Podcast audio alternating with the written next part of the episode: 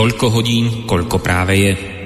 Ak máte na svojich hodinkách viac alebo menej, nie je tu naša vina, pretože my začíname vždy včas. Ale nemôžeme zaručiť, že tiež včas skončíme. Začína sa totiž hodina vlka.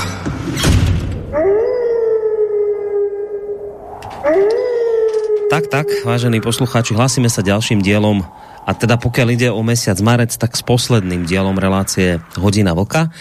Keď hovorím o poslednom dieli tejto relácie, tak naozaj tým myslím len, že posledný v marci, aj keď viete, ako to chodí, že dnes už človek naozaj nevie, že kedy je to posledná relácia, kým ho štátne orgány nevypnú. Samozrejme teda bez toho, aby sa ktokoľvek z kompetentných alebo nekompetentných obťažoval vysvetliť vám dôvody, prečo sa k takémuto kroku niekto uchýli. No ale teda zatiaľ ešte vysielame, takže verím, že bude aj naďalej platiť to, keď vás privítam len pri poslednom marcovom dieli relácie Hodina Vlka, ktorý bude v podstate dnes, dalo by sa povedať, výnimočný, a to teda tematicky, lebo ono je to totiž to v týchto našich ťažkých časoch, ktoré žijeme, kedy je vojna za našimi humnami, teda na Ukrajine, tak je samozrejme celkom logické a, a predpokladateľné, že sa všetka tá mediálna pozornosť upriamuje práve týmto smerom. Nakoniec veď aj my sme sami už niekoľko predošlých dielov relácie hodina vlka venovali práve dianiu u našich východných susedov, ešte množstvo relácií na túto tému určite urobíme lebo žiaľ tá situácia stále vyzerá tak, že e, tá vojna sa tak skoro neskončí. No ale tentokrát sme si povedali, že urobíme takú malú výnimku a že tentokrát napriek tej vážnej situácii, ktorá je na Ukrajine, a to nikto nespochybňuje a ani nezľahčuje, ale že teda napriek tomuto všetkému e, by sme sa predsa len dnes radi pozhovárali o niečom inom, čo ale zase na druhej strane aj takto nejako s tou Ukrajinou súvisieť bude. Um, ale pôjde skoro takú, povedal by som, komparáciu, také možno porovnávanie nejakých tých udalostí z minulosti s tým, čo sa deje práve dnes. To môže byť celkom zaujímavé. No a už dopredu sa obávam, že nám z toho celého zase raz budú liesť hrôzostrašné dvojaké metre. To je jedna z vecí, na ktorú v tejto relácii poukazujeme veľmi často a obávam sa, že v tomto trende budeme pokračovať aj dnes. Takže, možno si kladete otázku, aká iná silná téma by dokázala dnes vytlačiť dianie na Ukrajine. Nuž, čo by ste povedali, vážení poslucháči, na 23. výročie bombardovania Juhoslávie jednotkami NATO? Ktoré sme si pripomínali práve včera 24. marca, čiže mimoriadne aktuálna vec. Presne v tento deň roku 1999 začali vojska Spojených štátov amerických, Veľkej Británie, Nemecka, Kanady, Francúzska, Španielska, Talianska, Turecka a ďalších členských štátov Severoatlantickej aliance bombardovať bývalú Jugosláviu, pričom toto bombardovanie trvalo 78 dní. Celkovo si eh, vojna vyžiadala niečo cez 13 tisíc mŕtvych civilistov a vojakov na oboch stranách. Zmizlo alebo bolo zabitých cez 8 tisíc albánskych a približne 2000 srbských civilistov. Samotné bombardovanie NATO si vyžiadalo približne 500 obetí, ale srbské zdroje hovoria o 2500 mŕtvych. Lietadla NATO bombardovali nielen vojenské zariadenia, ale aj mosty, elektrárne, továrne, školy, škôlky, nemocnice. Myslím si, že sa zhodneme na tom, že toto je tak vážna a aktuálna téma, že si jednoducho, naozaj zaslúži mať priestor v hodine vlka. Aj keď nakoniec pravda je taká, že my sme sa vlastne už viackrát v minulosti dotkli tejto smutnej historickej udalosti, či už to bola relácia Hodina voka, kde sme sa tomu venovali viackrát, alebo aj iné relácie. Možno si spomeniete, ja som často vo svojich úvodoch práve mm, spomínal často prípad Račak, alebo teda masakru v Račaku, a to predovšetkým z toho dôvodu, že mám pocit, že v tomto prípade, pri tom Račaku, ktorý stál ako keby na začiatku celých týchto udalostí juhoslovanských, ktoré sa potom diali juhoslovansko-natovské, tak by som povedal, bombardovacie, tak v prípade toho Račaku ide naozaj o taký ukážkový príklad dvojakých metrov, ukážkový príklad nespravodlivosti, zavádzania, klamstiev, ktorých sme sa skrátka dopúšťali my tu na západe, ten náš vyspelý západ, respektíve ten náš neochvejný vzor Spojené štáty americké. Takže prípad Račak, alebo inak povedané masaker v Račaku, sa, ako som už spomínal, stal takou kľúčovou udalosťou, po ktorej potom začalo NATO hovoriť o potrebe vojenského riešenia situácií v Juhoslávii. Ja som to už aj v minulosti spomínal, e, že tento incident, pri ktorom malo byť zavraždených 45 kosovských Albáncov, vyšetrovali rôzne komisie, či z Juhoslávie, z Bieloruska, aj Fínska. E, všetky došli k rôznym záverom, ale ani jedna z nich jednoznačne nepotvrdila, že by páchateľmi boli srbské jednotky, tak ako to tvrdili Spojené štáty americké a ich spojenci. E, tiež som spomínal to, že šéfka fínskej komisie patologička Helena Rantaová sa neskôr vyjadrila, že americký diplomat William Volker ale aj iní medzinárodní aktéry na ňu robili nátlak, aby, lebo ona to tam vyšetrovala, aby robili na ňu nátlak, aby jednoznačne označila za páchateľov Srbov, že bol tak naštvaný Volker, že hodil po nej, že zlomil cerusku a šmaril po nej, aby našla dôkazy. No nenašla a aj, aj to odmietla nakoniec urobiť, že ne, ne, nepovedala, že proste to urobili Srby, keď na to nemala dôkazy. Tak to, toto to je ten incident Račak, ktorý samozrejme ja som spomínal veľmi často v rôznych aj iných reláciách ktorý sa teda stal prvotným takým kľúčovým momentom neskoršej agresie NATO voči Srbsku, hoci teda americký generál Wesley Clark neskôr priznal, to sa tak po vojne už ukáže, že, že prípravy na vojenskú operáciu proti Juhoslávii boli v plnom prúde už v lete roku 1998, čiže dávno pred nejakým prípadom Račak, proste sa hľadala zámienka. Možno sa niekto v tejto chvíli pýta, aký má význam spomínať udalosti spred 23 rokov, ktoré sú proste už minulosťou a možno si niekto kladie otázku, prečo by sme im mali vôbec venovať nejakú pozornosť, dávať prednosť dokonca pred tým, čo je teraz aktuálne, čo sa deje práve teraz na Ukrajine. Prečo sa máme skrátka zaoberať tým, čo bolo a nie tým, čo aktuálne je. Kašlite by niekto povedal, kašlite na Jugosláviu, to je už dávno zabudnuté, tuto riešte Ukrajinu. Tuto sa nám teraz dejú hrozné veci. No iste, to je samozrejme oprávnená výhrada aj otázka, keby niekto si kládol takúto otázku, prečo sa venujete Jugoslávii a nie, nie Ukrajine, tak to je oprávnená otázka.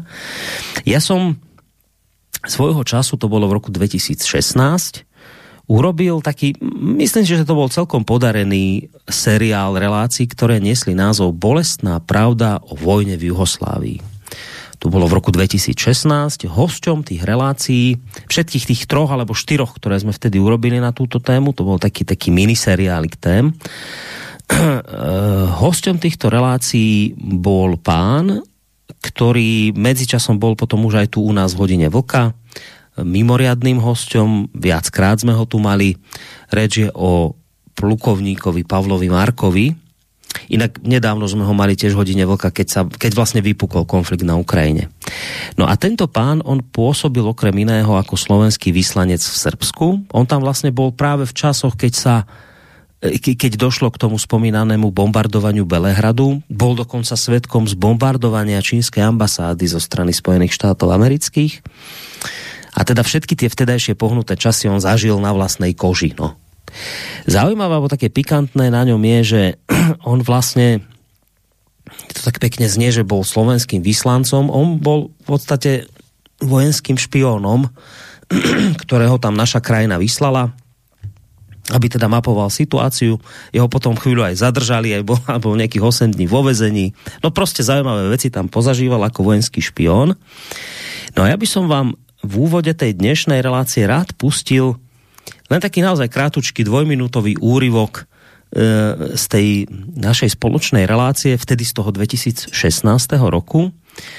V tom zvuku, ktorý budete počuť, v podstate hovoril pán Marko, pán plukovník Marko o tom, že aj v prípade tej Juhoslávii to proste bolo tak, že a to zažívame nakoniec aj teraz pri Ukrajine, že prvou obeťou akejkoľvek vojny sa stáva pravda. No a tu je jeho osobná skúsenosť z tých časov. Ja by som to len dokumentoval tým, vrátim sa k tej, tomu bombardovaniu.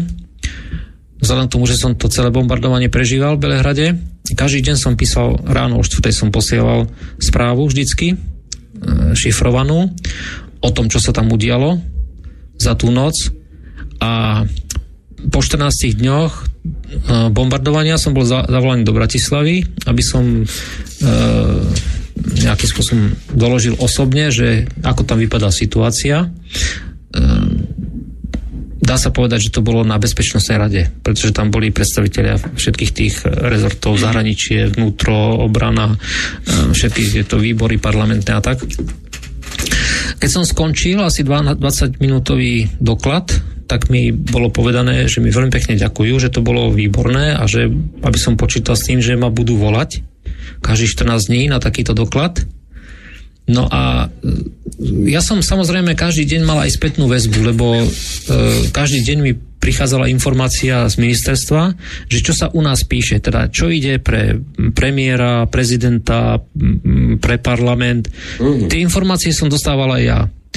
A keď som videl, že ani jedna z tých vecí, ktoré ja som napísal, tam nie je, a všetko tam je to, čo prišlo z Bruselu, lebo aj to som vedel, čo prišlo z Bruselu, Hej. tak mi to bolo jasné. Za pravdu bolo vydávané niečo, čo bolo napísané niekde, ale určite nie, nie to, čo prichádzalo priamo z toho priestoru. To má aký význam toto? Tak na čo, na, na čo vás tam teda poslali? Na čo ste tam boli, keď vy prinesiete informáciu, ako to tam naozaj vyzerá, ale potom tú informáciu vlastne nikto nepotrebuje? Ale vy sa teraz tvárite prekvapenie, veď ale my tak žijeme denne. Nás tu denne krmia informáciami, ktoré sú účelové. Lebo totiž to, ja som sa naučil jednu vec. Keď vám v médiách dajú nejakú informáciu, tak e, na tej informácii je je, je treba si uvedomiť, že na tej informácii je 50% pravdy. A 50% z toho, čo tam je, tak je e, nejakým spôsobom už vytvorené, aby to vytváralo obraz tej informácie. A tých 50%, ktorá je pravda, je to, že sa to naozaj stalo. Mm-hmm. Ale prečo sa to stalo a, a čo to má spôsobiť, to všetko je tam tých ďalších 50%, ktoré ak vám nedá človek, ktorý je priamo pri udalosti, ale ak vám ho vytvorí človek, ktorý potrebuje vytvoriť určitý obraz tej informácie, no tak potom podľa toho taký je výsledok. A neboli ste z toho frustrovaní, že ste tam a teda zbytečne, alebo... Dodnes som, áno. No, tak toto, toto bol plukovník Pavol Marko vo výslužbe. Jeho vyjadrenie z roku 2016 k udalostiam, ktoré zažil osobne teda ako vojenský špion počas bombardovania Belehradu. On niečo posielal na Slovensko a, a jeho informácie išli dostratená. Večer si v televízii pozrel niečo, čo vôbec nesúviselo s realitou. Tak možno aj po tomto je na mieste otázka, tak čo myslíte, vážení posluchači? Má význam práve v dnešných časoch, keď k nám prúdia doslova tony informácií, a pokiaľ je reč o mainstreamových médiách, tak treba dodať, že žiaľ tony jednostranných informácií o dianí na Ukrajine má význam práve v dnešných časoch spomínať na podobné udalosti z minulosti, ktorých sa navyše dopúšťali práve tí, ktorí nás pri Ukrajine poučujú o medzinárodnom práve, o potrebe chránenia ľudských životov, o miery a tak podobne. Lebo 23 rokov odtedy uplynulo a mnohé veci už vyplávali na povrch. Viete, že to už nie je tak ako teraz pri tej Ukrajine, že niečo si myslíme, niečo sa objaví, potom sa to ukáže, že to bol hoax a niečo už tam pri tej Ukrajine už e, ešte nevieme, ale už tam pri tej Juhoslávii, tam už niektoré veci vieme. No a teda nič pekné to nie je. Tak tak možno, možno by stálo za to práve na pozadí toho 23. výročia si urobiť také možno aj trošku zaspomínať, ako to tam celé prebiehalo, ako to tam bolo a ako som už spomínal, možno si to tak porovnať teraz s tým, čo zažívame. Čo nám tí ľudia, ktorí v tej dobe sa podielali na vojne na, v Juhoslávii, oni v podstate aj dnes ich tu máme, však nakoniec Vočko o tom iste bude rozprávať. Keď spomínam Vočka, tak to je vlastne človek, ktorého už idem predstaviť, lebo samozrejme dlhšie rozprávam, tak e, mám na Skyblinke môjho reláciového parťáka, bez ktorého by táto relácia nemohla fungovať. Je ním Vlk, zakladateľ a prevádzkovateľ internetového portálu KOSA. Tento portál je v týchto dňoch mimoriadne aktívny a plodný, vďaka tomu, že proste spomínaný vlk naozaj trávi veľké množstvo času zháňaním rôznych informácií, ktorého potom, z čoho potom vznikajú články. A tie články sa nakoniec veľa razy, a podľa mňa aj dnes to tak udeje, stanú aj podkladom pre jednotlivé relácie, napríklad ako tá dnešná. Tak Vočko, dobrý večer ti prajem do Plzne. Děkuju, Borisku. Dobrý večer tobě do Bánský Bystrice a samozřejmě především dobrý večer všem našim posluchačkám a posluchačům Slobodného vysílače, ať jsou na země kvůli kdekoliv. A e, ty si e, oznámil centrální téma, to je 23. výročí útoku e, NATO na Srbsko a zdůvodnil si, e, proč jako jsme si vybrali tohle téma, když svět dneska vysí očima a ušima na Ukrajině. Já si, trouf, já si troufnu tě trošku doplnit, protože pokud jde o, to, e, o ty nálety na to, na Srbsko, já si troufnu říct, že kdyby nebylo téhle kampaně, kdyby nebylo došlo k tomu leteckému bombardování Eh, Srbska ze strany NATO a eh, k odtržení Kosova nakonec eh, z jádra Srbska. A to není jenom nějaká provincie, kterou teda opanovali nakonec Albánci. Kosovo je pro srbský dějiny a pro srbský národ stejným fenoménem, jako je hora Říp pro Eh, pro eh, nás tady v České republice, nebo pro Slovensko, dejme tomu střední Slovensko, e, zobor vnitře, nebo kryváň, nebo prostě něco takového, tak to je naprosto srovnatelný významově a přesto to Kosovo bylo oderváno a vlastně tam došlo porušení toho základního principu, který panoval od druhé světové války. A ten základní princip se jmenoval nedotknutelnost území a garance hranic, který nesmějí, podle charty OSN, nesmějí být měněny násilnou formou. A přesně, přesně k tomu došlo, jak všichni víme. Ale eh, vedle toho, a těch paralel je daleko víc a budeme, budeme o nich mluvit dneska večer, ale já přidám ještě jedno výročí. 24. tohoto měsíce je výročí e, náletů na Srbsku. 19. tohoto měsíce, to znamená, ještě to není ani týden, tak bylo 19. výročí u, e, zahájení druhé války e, s Irákem. Všichni víme, jak ta válka, z jakých příčin byla a taky se toho asi dotkneme, byla zahájena ta irácká kampaň. No a já si myslím, že bychom se měli věnovat i jí, protože tam těch paralel je možná ještě víc. A především je tam jeden zásadní rozdíl oproti Srbsku. No. E, ty jsi mluvil o tom, že ztráty civilního obyvatelstva, my když si dneska pustíme, nebo dneska, včera, předevčírem, před týdnem, před dvěma, za týden, za měsíc, když si pustíme televizi, večerní zprávy, tak uslyšíme o, o civilních obyvatel, obyvatelích na Ukrajině. Budou tam eh, drastický příběhy jejich utrpení, který já, hmm. nemusí, který já rozhodně nemíním ani bagatelizovat, ani popírat prostě uslyšíme tohle, bude, eh, povalí se na nás hm, vlna hrůzy, vlna, vlna slz, eh, vlna eh, drastických obrázků, já nevím čeho všeho. Ale ty jsi mluvil o tom, že letecká kampaň proti Srbsku, tak podle Human Rights Watch, tak znamenala 500 mrtvých civilistů. Ale tuším, kolik jich je dneska, dneska na Ukrajině, i když možná, že mám před sebou otevřený India Times, já se musím podívat, jestli náhodou ne. A tam byla dneska taková pěkná, pěkná tabulka strát.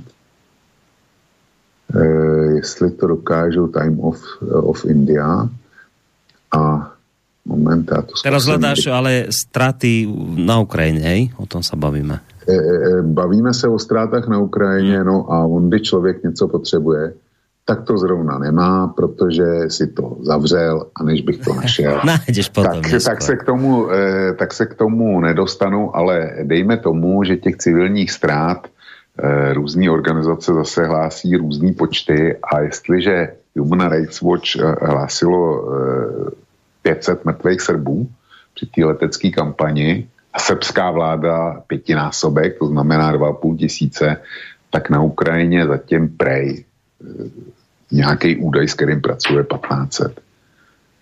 Jeden člověk, kdyby byl zabitý, e, civil, během té války, tak je to zrůdnost, tak je to prostě vražda. Ale 2,5 tisíce e, srbských, podle, podle vládních zdrojů, na Ukrajině zatím neznámý a rozhodně nekonečný počet, no ale e, mám před sebou otevřený článek z aktuálně CZ, který říká, že na Ukrajině, na, e, při té kampani v Iráku, takže zemřelo podle studie, kterou, e, která byla zpracovaná s odstupem asi deseti let.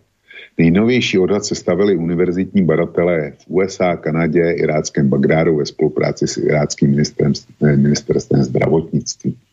No a ta studie zkrátka došla k tomu, že v Iráku při té druhé válce zálivu tak zemřelo půl milionu civilistů.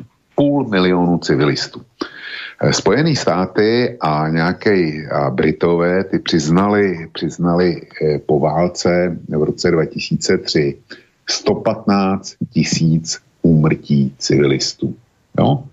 K tomu došla nějaká britská skupina Iraq eh, Body Count a 115 eh, tisíc, už to je naprosto šílený číslo. No a eh, dneska se obecně pracuje s půl milionem a pokud si pamatuju na jeden článek Terezy Spencerový, tak ta pracovala s trojnásobným počtem jo, a opírala to tam ještě o, o něco. Bohužel nejsem schopný to dohledat. Hmm. Ale, ale pracujeme teda s tím, co je dneska oficiální výstup, co, co publikovalo aktuálně CZ v roce 2013. Tak půl milionu civilních obyvatel e, zabitých při druhé válce v zálivu. Druhá válka v zálivu vypukla kvůli obvinění Iráku a Sadáma Husejna z toho, že vyrábí zbraně hromadného ničení a že je chce e, nasadit a dokazoval to tenkrát Colin Powell v tom známém emotivním vystoupení v Radě bezpečnosti a e, americký spravodajský služby a britský spravodajský služby. A všichni víme, že výsledkem té druhé války v Iráku byla devastace země a ta devastace trvá do dneška. A je to ten půl milion mrtvých. A já mám před sebou otevřený článek, který e, napsal německý, e, jo, dneska německý publicista, ale amerického e, původu Grossman a zveřejnil ho na americkém webu Counterpunch, kde se vyjadřuje k tomu, k těm velkým masovým demonstracím e, proti Rusku, proti válce na Ukrajině a, a e, on tam jak si pojednává s těm, nebo adresuje svůj článek těm, kteří na těch demonstracích jsou a vyznění toho článku je lidi, podívejte se na ty, který k vám mluví z těch tribún, který vám prezentují ty, ty nešťastní Ukrajince, ty e, zločiny, který, který se vůči nim dějou a tak dále. Jsou to stejní lidé, kteří vám zdůvodňovali, proč je nutné bombardovat Srbsko a kteří vám zdůvodňovali, proč bylo nutné zahájit druhou válku eh, v zálivu kvůli Sadámu Husajnovi. Hmm. A ty argumenty ty jsou, ty jsou přibližně stejný. Zase mluví o demokracii, mluví o, o zvrhlých diktátorech, mluví o e, jejich osobních ambicích a kde si co si. sympatizuju s váma, rozumím s váma, že chcete, chcete e, zastavit válku na Ukrajině, chcete pomoct těm, kteří tou, tou válkou trpí. Ale myslete na oběti. A on tam, to snad mám nastavený, to najdu dost rychle. Jo, ne, když něco najdu, e, říkám, že něco najdu rychle, tak to nemůžu najít vůbec, aby se to nepletlo, ale jo, mám to už tadyhle. A on tam píše, eh, jde, eh, přišlo 11. září a potřeba totální války proti teroru. 20 let smrti a ničení v Afganistánu a v roce 2003 ještě děsivější bombardování Iráku. Celkem 29 200 leteckých útoků, eh, šok and awe, nebo šok and awe, během počáteční invaze. 500, 500 librové bomby na ústě obydlená města znamenaly 100 tisíce mrtvých. Z nich 46% byly dívky a ženy a 39% děti. A my víme, že teda, e, už jsme si řekli, že těch, e, těch zabitých bylo půl milionu. Takže 46% z toho půl milionu dovozuju byly dívky a ženy a 39% děti. 39% eh, z půl milionu je nějakých 180 tisíc, jestli to eh, dobře eh, počítám přes palec. Ať si tohle někdo zkusí představit na Ukrajině, no? kdyby byly stejný čísla. A končí to, tenhle výčet Iráku končí následujícím odstavce.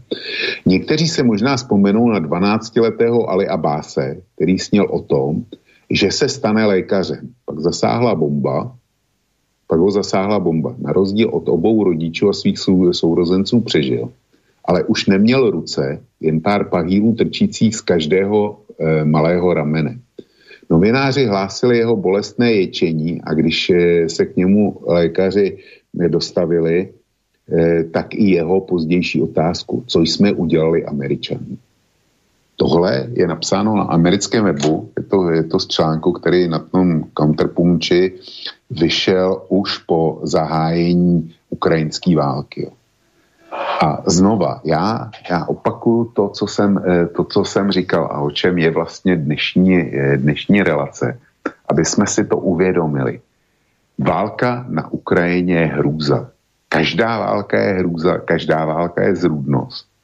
Týdle válce šlo mimořádně snadno e, předejít. Stačilo splnit minský dohody, který Ukrajina dvakrát podepsala který garantovali západní mocnosti, konkrétně Německo a Francie, které dohody, které Ukrajina nikdy nemyslela vážně, i když je podepsala a nikdy je plnit eh, nechtěla. Nakonec v živý paměti je ještě eh, vyjádření Zelenského asi týden předtím, než Putin válku nastartoval, kdy zákazu západu vzkázal, že nenuďte nás plnit minský dohody, a předseda Ukrajinské rady e, e, obrany Danilov, ten veřejně prohlásil, že Ukrajina Minský dohody nikdy plnit nebude. Kdyby, byly splněny, kdyby byl splněný Minsk, jedno jestli Minsk 1 nebo Minsk 2, tak se dneska na Ukrajině neválčilo. A můžeme se, e, můžeme klidně mm, diskutovat o tom, kdo zapříčinil že se Minsky nesplnili, jestli to byla jenom Ukrajina, nebo jestli v tom měl prsty někdo jiný ve smyslu hesla fuck of uh, EU, jo. Eh, známe hotový výroku jisté eh, dámy z amerického ministerstva zahraničí. O tom, o tom můžeme diskutovat, ale tak to prostě je. Ten Minsk byl, byl cestovní mapou, jistou cestovní mapou, jak prostě situaci na Ukrajině vyřešit. Vyřešit jí mírově. Trvalo to sedm let. Sedm let měl svět a Ukrajina na to, aby to nějak udělala. A nestalo se tak. Nestalo se tak. Proč? To je, to je na samostatný pořad a, a my jsme se dostali do situace, že dneska e, je obrovský pozdvižení, každý, kdo může nebo kdo chce a že jich je hodně teda tak hrozí směrem na Moskvu, hrozí Putinovi. Evropa přináší obrovský obrovský oběti a e, určitě se zaregistroval, že dneska bylo byl další summit, ano. respektive druhý den toho Druhý summitu. deň, áno, dvojdňového, no, no. A tam se dohodli například na plynu. A já si to nechám pro článek, který, který vydám, jestli v neděli, na zítra to nestihnu. E, tam, tam Česká televize tentokrát udělala naprosto e, senzační, řekl bych, kopanec v tom svém, jak to řekl, nastavení, ideologickém nastavení a vymejvání hlav kdy zahájila jedním Bidenovým citátem a ještě ho pěkně pleskli na obrazovku ohledně té hlavní, hlavní dohody, která se týká teda dovozu amerického plynu.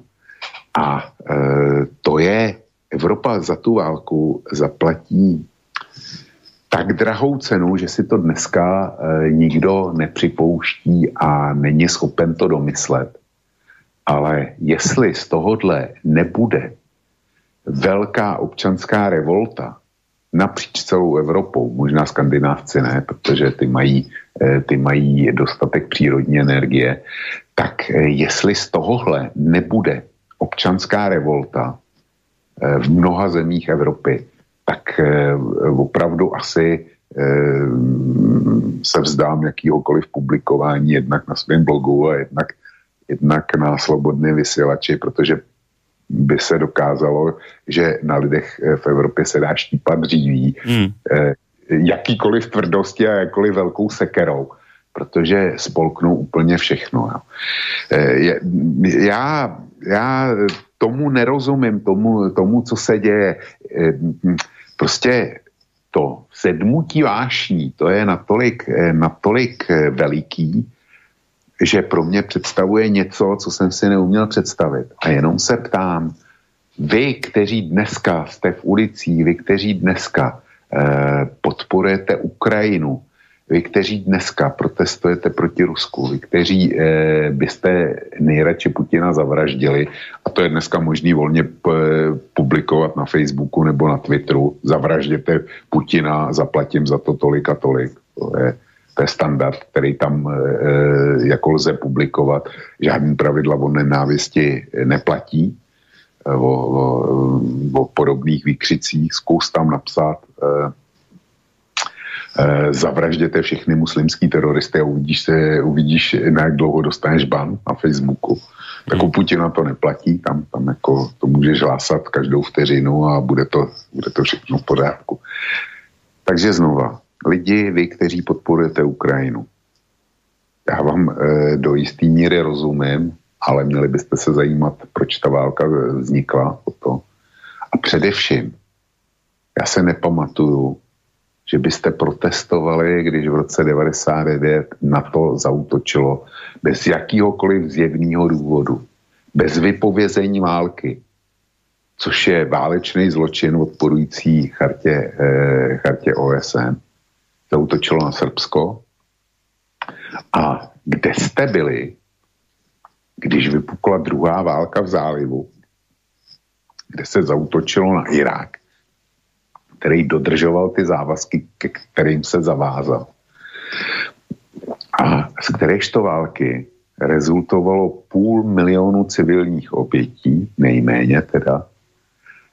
Irák se stal rozvrácenou zemí, a vlastně zavdal příčinu ke dvěma věcem. Jednak eh, ke vzniku islámského státu. Ten vzniknul ve věznici Abu Ghraib. A mě včera někdo poslal fotky, ty, které já už jsem sice viděl, ale na který jsme všichni zapomněli. Jak to, jak to ve věznici Abu Ghraib pod americkou zprávou vypadalo. Dneska se teda budeme bavit o válečných zločinech Ruska. Já jsem pro, ať se vyšetří. Ale ať se vyšetří e, zločiny v bývalé Jugoslávii. Ať se vyšetří e, zločiny proti lidskosti eh, v e, Afganistánu. Ať se vyšetří zločiny e, oproti, proti lidskosti v Iráku a Líbii. Jsem pro.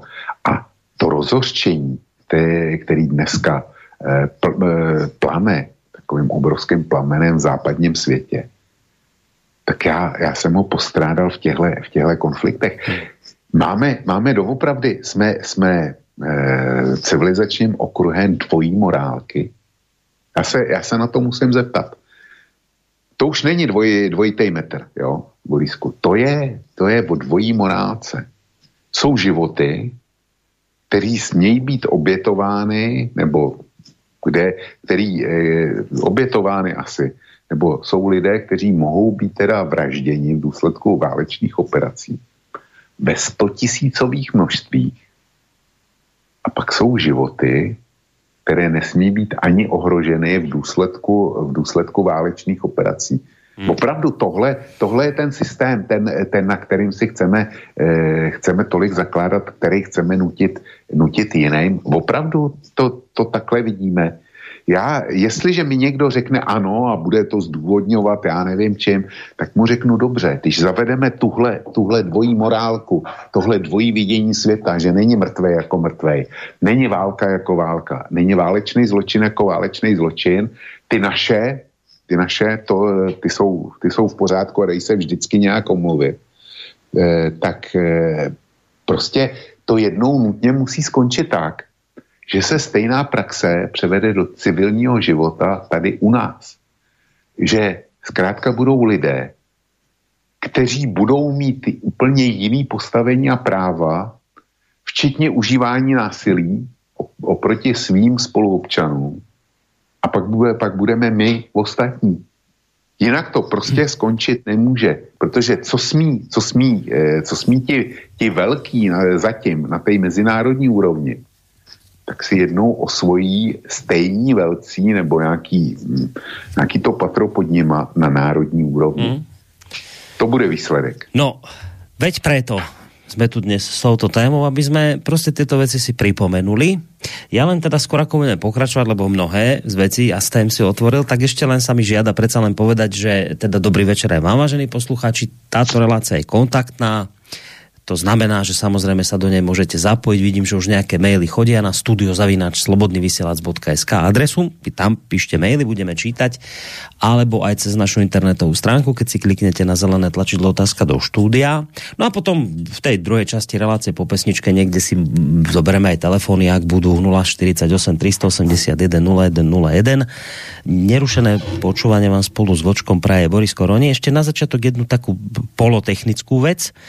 Chcem pozdraviť vláda z Ostravy. Dnes sa tu zastavil, ale žiaľ, ja som mal, to náš poslucháč aj hodinu vlka počúva, ale žiaľ, ja som akurát bol so synom sám doma, som musel venovať, tak som sa ne, ne, nestihol tomuto vládovi venovať tak, ako by som sa chcel, takže ho pozdravujem, ak nás počúva, ďakujem mu za dnešnú návštevu, to len taká technická vec. No a teraz k tej našej k tej našej téme, no to je presne to, že my by sme dne, v podstate na pozadí toho, čo tu dnes máme, čo si ty veľmi pekne opísal v týchto úvodných slovách, to, čo tu teraz máme s Ukrajinou, že, že tak mali sme tu dva také iné konflikty a spomíname ich preto, lebo teraz je výročie 24. 23. pokiaľ ide o, o Juhosláviu a teda v nedávnych dňoch sme si popripomínali aj výročie vojny v Iraku, ako si spomínal, tak na pozadí týchto dvoch konfliktov si to chceme trošku porovnávať, že, že či tam nebudeme narážať na dvojaké metre, hovorí, že to už nie sú ani dvojaké metre, to je dvojaká morálka. To je hrozné. No.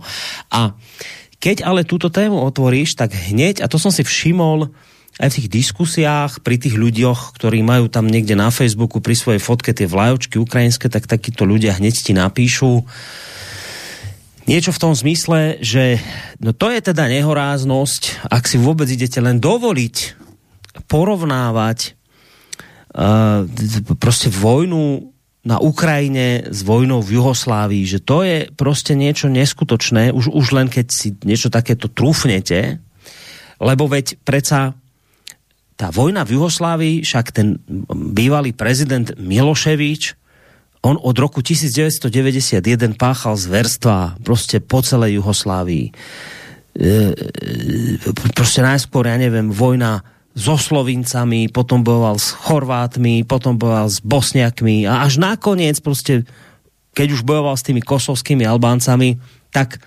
došlo na to bombardovanie, ale to, byl, to bol až, a tak to presne píšu, to bol až posledný zúfalý pokus, našťastie úspešný zo strany NATO, aby sme tohto krvilačného vraha proste zastavili.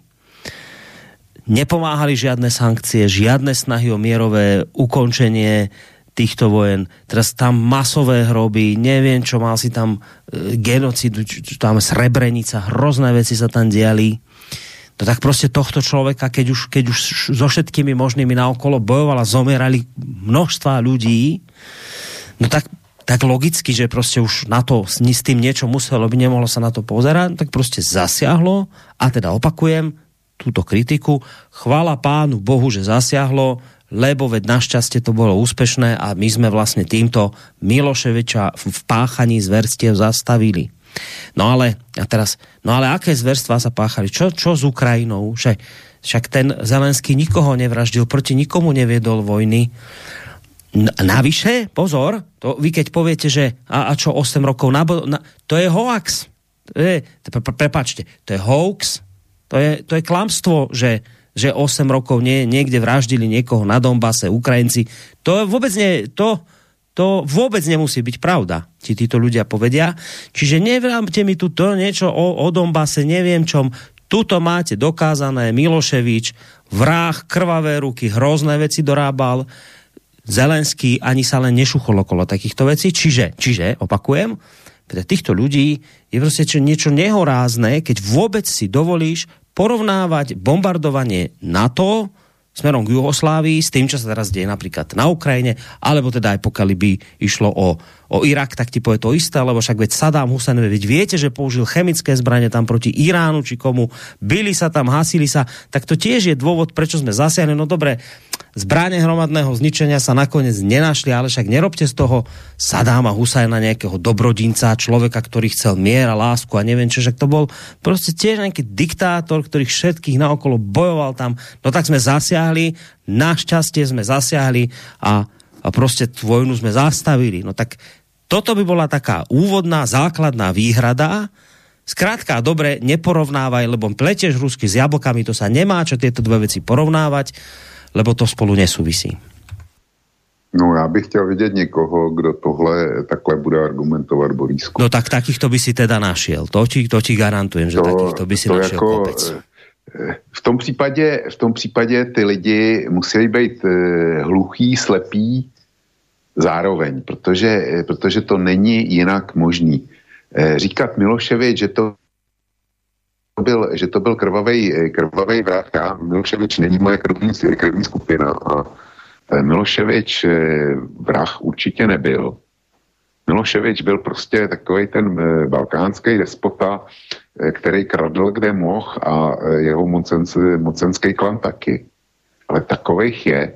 A je zajímavý, že jako u Miloševiče nám to vadilo, ale například nám to nevadilo u e, Tudžmana e, z Chorvatska, nevadí nám to u e, těch lidí, kteří šéfují například v Bosně a tak dále. Tam, tam, tam jako to nikdy nikomu nevadilo a donedávna to nevadilo ani u vedoucích představitelů Kosova, konkrétně Tačiho nebo Haradinaje, kteří dneska teda stojí eh, před eh, vágu, před Mezinárodním eh, tribunálem pro váleční zločiny. Nicméně jeden už je tam dva roky, druhý tři roky a že by byli odsouzený za tu dobu, tak to, to jako ne, není známo. Haredinaj ten tam stojí už po druhý, protože poprvně byl sledán, sledán nevinným a propuštěn.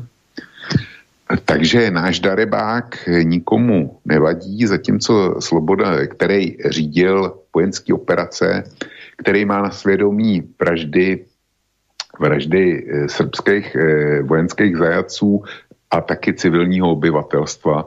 A už je dneska doloženo to, že eh, UČK obchodovala s lidskými orgány, aby, orgány, aby financovala svý vojenské operace. Tohle všechno Tohle všechno je známo a dokládá to nikdo menší než Karla Del Ponte, bývalá prokurátorka tohoto, tohoto tribunálu. A e, jako e, to se nic neděje. Slobodan Miloševič byl především despota a byl to, byl to korupční velkého rozsahu. Ale že by, byl, že by se rovnal Ašimu Tačimu a Radinajovi, tak to ani náhodou. Nebo Tudžmanovi jo, e, z Chorvatska nebo generálu Gotovinovi, ten, ten předtím, předtím trestně tribunálem Hágu stál a pochopitelně, že byl, že byl osvobozen. Nic mu prý nebylo dokázáno, přestože Srbové předložili x tisíc stránek, který, který Gotovinu dokumentovali, myslím si, víc než dokonale. Čili on někde, někdo je schopen tohle, tohle říkat, že porovnávat, že eh, Jugoslávie, když se rozpadávala, tak to byl stejný proces. Já teďko slovenští posluchači, než mi, nechť mi prominou. No. Rozpadla se Jugoslávie, rozpadl se Sovětský svaz a rozpadlo se Československo. A každý ten rozpad proběhl jinak. Jediný přátelský rozchod, který byl, tak byl mezi našimi dvěma národy. Prostě jsme se rozdělili, řekli jsme si, že spolu už nechceme dál společně pokračovat jako v jednom státě, tak jsme se rozdělili, ale je to bez hořkosti, i když na české straně přiznávám, že e, nějaký čas byla. Ale dneska je, to, dneska je to bez hořkosti, protože my vidíme, že vy jste měli pravdu, když jste chtěli samostatnost a že jako to děláte dobře, děláte, co můžete a děláte to dobře. Takže my jsme zůstali přátelé. Já si myslím, že není vztah mezi dvěma evropskými národama takový, jako je mezi eh, Slovenskou a Českou republikou. Ukazem toho je tahle relace. Ale to je jediný pří, eh, příklad kultivovaného rozchodu po roce 89. Zdálo se v první chvíli, že i rozpad Sovětského svazu je, pro vás, je postaven na stejném základě. Prostě nějaká dohoda, eh, funguje to. Ale podívej se dneska. Baltský státy versus Rusko, Ukrajina versus Rusko, Gruzie versus Rusko, Bělorusko versus Baltský státy, Bělorusko versus Ukrajina. Podívej se na Tadžikistán versus eh, Kyrgyzstán. Podívej se na eh, nacionalismus, který propukl eh, v Kazachstánu, ve velkým antiruský eh, nacionalismus. To, to všechno, tohle to vidíš. Čili Sovětský svaz se rozpadl a ty země se rozdělily, eh, dejme tomu, kultivovaným a, a mírovým způsobem. Ale vztahy mezi nima, na rozdíl od eh, československých eh, národů, tak eskalují do, do, do naprosto nepřátelské podoby, kdy zřejmě ty menší státy a menší národnosti se, se kom, kompenzují vůči Rusku nějaký nacionální komplex nebo něco takového až ke smrtelnému nepřátelství. Jo. A ještě horší to bylo v Jugoslávii. Samozřejmě, že Srbsko bylo centrem Jugoslávie a jugoslávský moci. Ono se říkalo o Jugoslávii, když byla vytvořená po první světové válce, že to je, že to je eh, království, tenkrát to bylo království, království Srbů, Chorvatů a Slovinců. No jenom, že eh, z, Jugosláví se nejvíc eh, identifikovali Srbové a ty ostatní národy jenom do určitý míry a už před válku tam začaly silně odstředivý tendence. No a ty propukly, když zemřel Tito, tak e, propukly ve velkém. A Jugoslávie, ta se ne, prostě byla nějaká centrální vláda, která byla v Bělehradě, no a každá centrální vláda má z titulu své funkce a je vázána ústavou, kdy v každé ústavě je základním článkem nedělitelnost země. A to platilo i pro Jugoslávii. A najednou ty místní náčelníci, jako místní náčelník Slovenska, původně člen komunistické strany Jugoslávie, místní náčelník eh, Chorvatska, dlouholetý člen politběra komunistické strany e, Jugoslávie, tak najednou ty, ty zjistili, že by už nemuseli být členy kolektivního vedení, ale že by mohli být prvním mužem ve státě. Pokud se jim povede otrhnout, otrhnout od Jugoslávie. Začalo to Slovensko, tam byla krátká týdenní válka, kdy jednotky jugoslávské armády zkusili eh, potlačit ten slovenský, eh, slovenský odpor, jenomže Slovenci na to byli poměrně dobře připravení, ty nacionalisti, takže ta válka za týden skončila a jednotky jugoslávské armády se stály ze Slovenska. Tím pádem vzniklo samostatné Slovensko, když to viděli Chorvati, který Srby nemají rádi, tak okamžitě, okamžitě najeli na stejný vzor a e, tam teda ta válka byla e, jaksi delší a krvavější, protože byla takzvaná srbská krajina, e, kde mm, bylo většinový obyvat, e, osídlení obyvatelstva srbský. No a tamní Srbové s pomocí jugoslávské armády si to území nejdříve vybojovali, aby ho potom asi za půl druhého roku ztratili v operaci Bouře, kdy je, je Srbové eh, velice rychle eh, vyřídili nečekaným útokem, kterýmu byl právě generál Gotovina.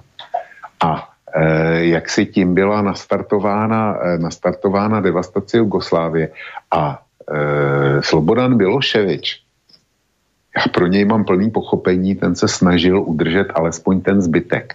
A ono se mu to nepovedlo, protože ty odstředivé tendence, eh, tendence byly, byly ve všech svazových republikách. A nakonec dneska to, to názorně vidíme na Bosně a Hercegovině.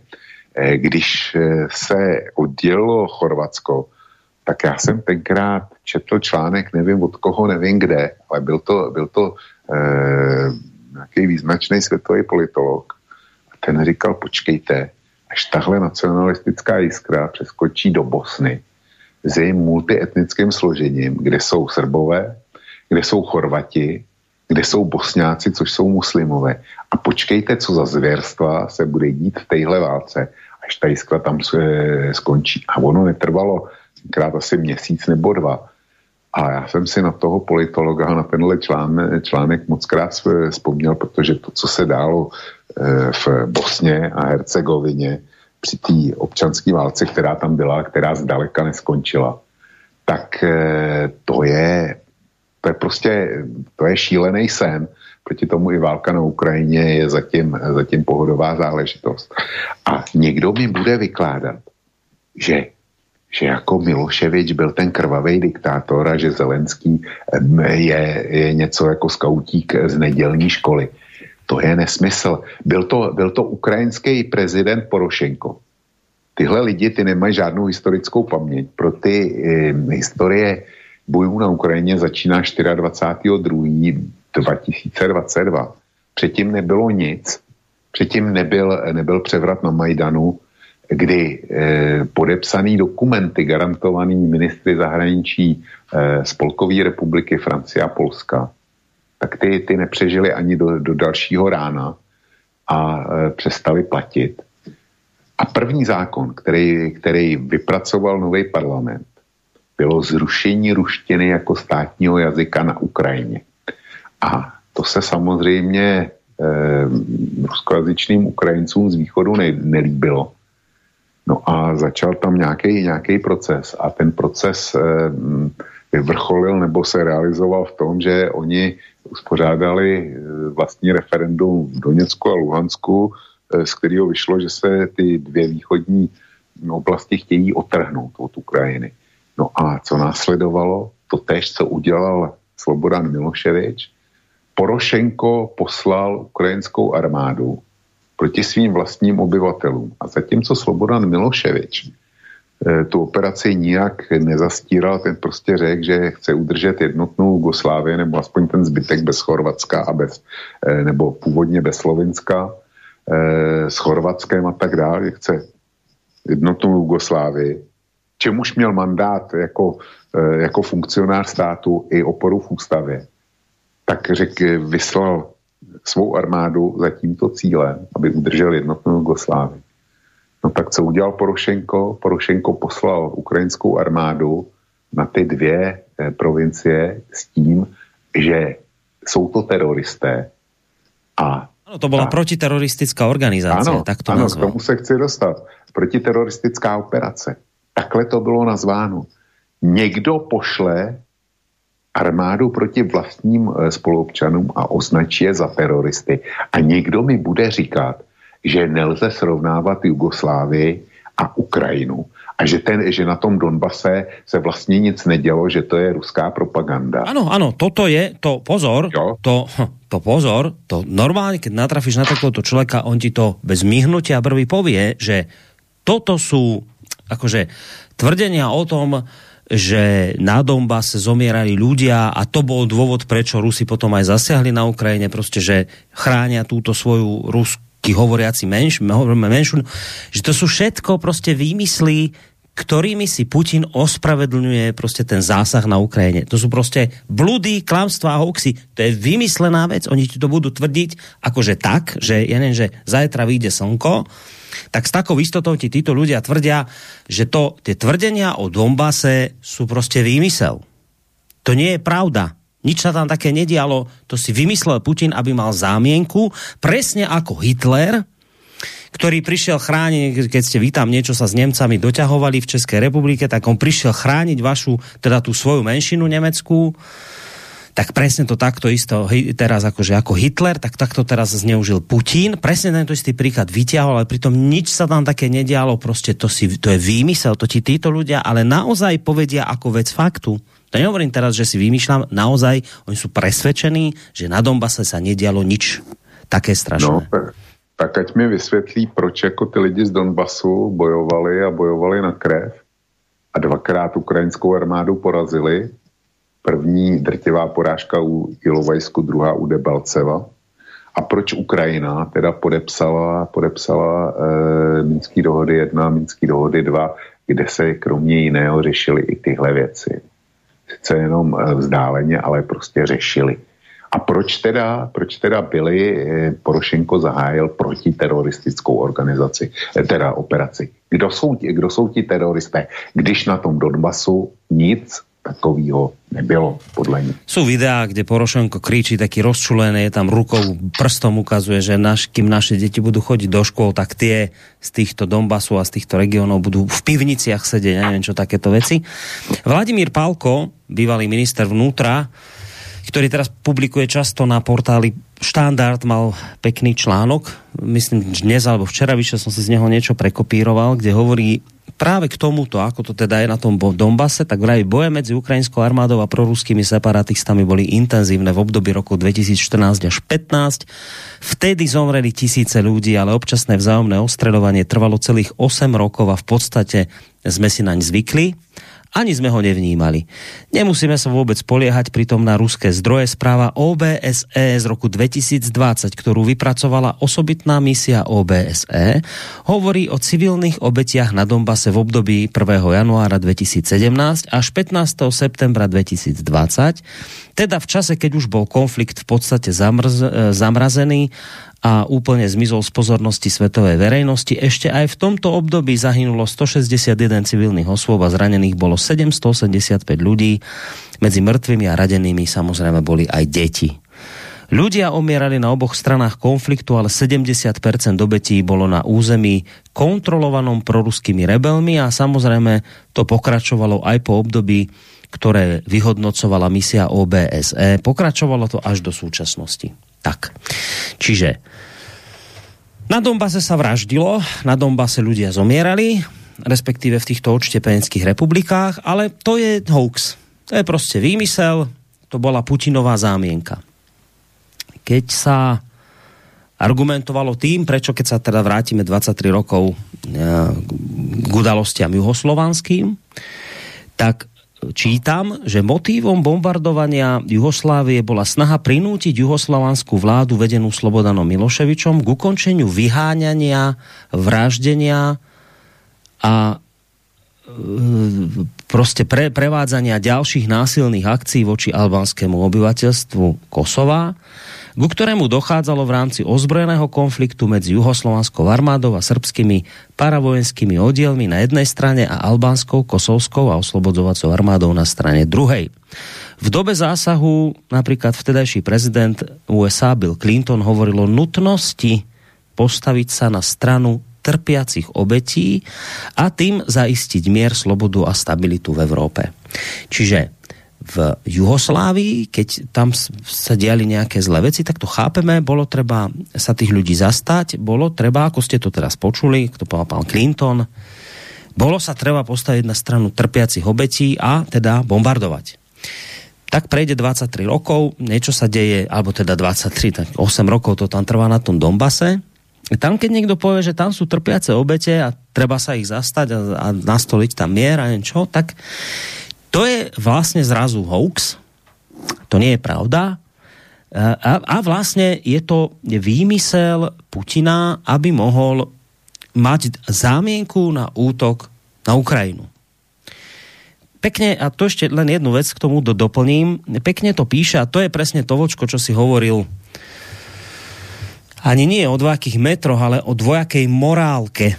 A tiež písal v tom článku e, pán Pálko, tiež by som z toho rád niečo zacitoval, keď píše, že práve v tomto čase vojny a vzopätých emócií nebude na škodu uvedomiť si niektoré naše vlastnosti, ktoré nám unikajú, pričom o tom nevieme. Napríklad, že nie sme schopní príjmať informáciu, že niekto v existenčnom ohrození uteká do Ruska, pričom sa to naozaj deje. Nie sme na to disponovaní, zdá sa nám to absurdné, ako by mohol niekto utekať do Ruska. Máme pocit morálnej nadradenosti a to aj vo chvíli, keď by sme ho nemali mať. Už vy sa polstoročia v sebe nosíme narratív invázie z roku 1968 právom. Ten hovorí, že sa uteká od Ruska na západ a v prípade iného narratívu nie sme na príjme. Prečo to tak je? V prípade niektorých vojen tých utečencov a mŕtvych nevidíme v televízii, to je presne ľudia ten Donbass. Čiže hovorí Pálko, No prečo to tak je? No lebo v prípade niektorých vojen tých utečencov a mŕtvych nevidíme v televízii, neukážu nám ich vo večerných správach. Preto spávame pokojne, nič nás nevyrušuje. V prípade iných vojen zase vidíme utečencov a mŕtvych doslova 24 hodín denne a nedá sa tomu uniknúť. A v ruskej televízii to ukazujú.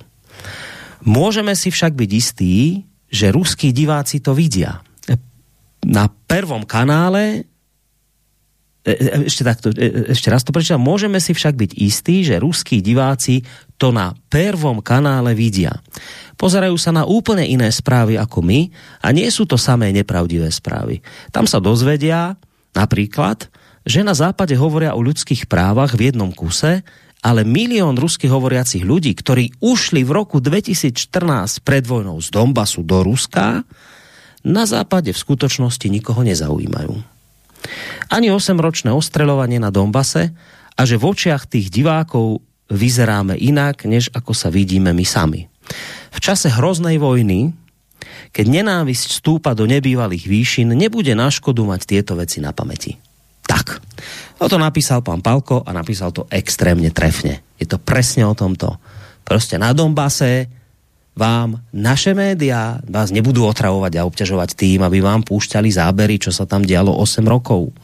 No a tak vy poste pokojne spíte v domnení, že však je všetko v poriadku. No a potom sa udeje niečo na Ukrajine a máte to, keby mal deň 28 hodín, tak to budete mať proste 28 hodín na očiach. A teraz nikto týmto nikto nehovorí, že vojna na Ukrajine nie, nie je zlá, alebo že ju nejakým spôsobom v tejto chvíli chceme nejak ospravedlňovať, alebo ešte nedaj Bože chváliť, že tam je. Len hovoríme o nie dvojakých metroch, ale dvojakej, dvojakej morálke. Že na, na, na v Juhoslávii, keď povedal pán Bill Clinton, že treba chrániť úbohých ľudí, ktorí tam sú prenasledovaní, zabíjaní, tak to bolo v poriadku, že sme to chápali sa bombardovalo. Aby sme zachránili obete. Donbass, to je vlastne výmysel, to je hoax. Ale nakoniec zistíme, že to hoax nie je, však sme tu citovali nejaké štatistiky OBZ, citoval som vám tu nejakého palka, no ale vo výsledku zistíme, že no ale o tom nevieme, lebo to nám naše médiá neukázali. Viete, to nám neukázali, tak to nevieme, ale vieme určite, čo sa deje na Ukrajine, lebo to nám teda ukazujú stále. Borisku, já jsem mezi tím na eh, Times of India našel tu tabulku hmm. a tady to je tabulka uh, obětí ukrajinsko-ruské války. Oni to tu mají rozděleny na civilisty, ukrajinské ztráty, ruské ztráty a doněcké ztráty, zůstanu jenom u těch civilních. To má dvě e, řádky. Ukrajinská vláda tvrdí, že do 23.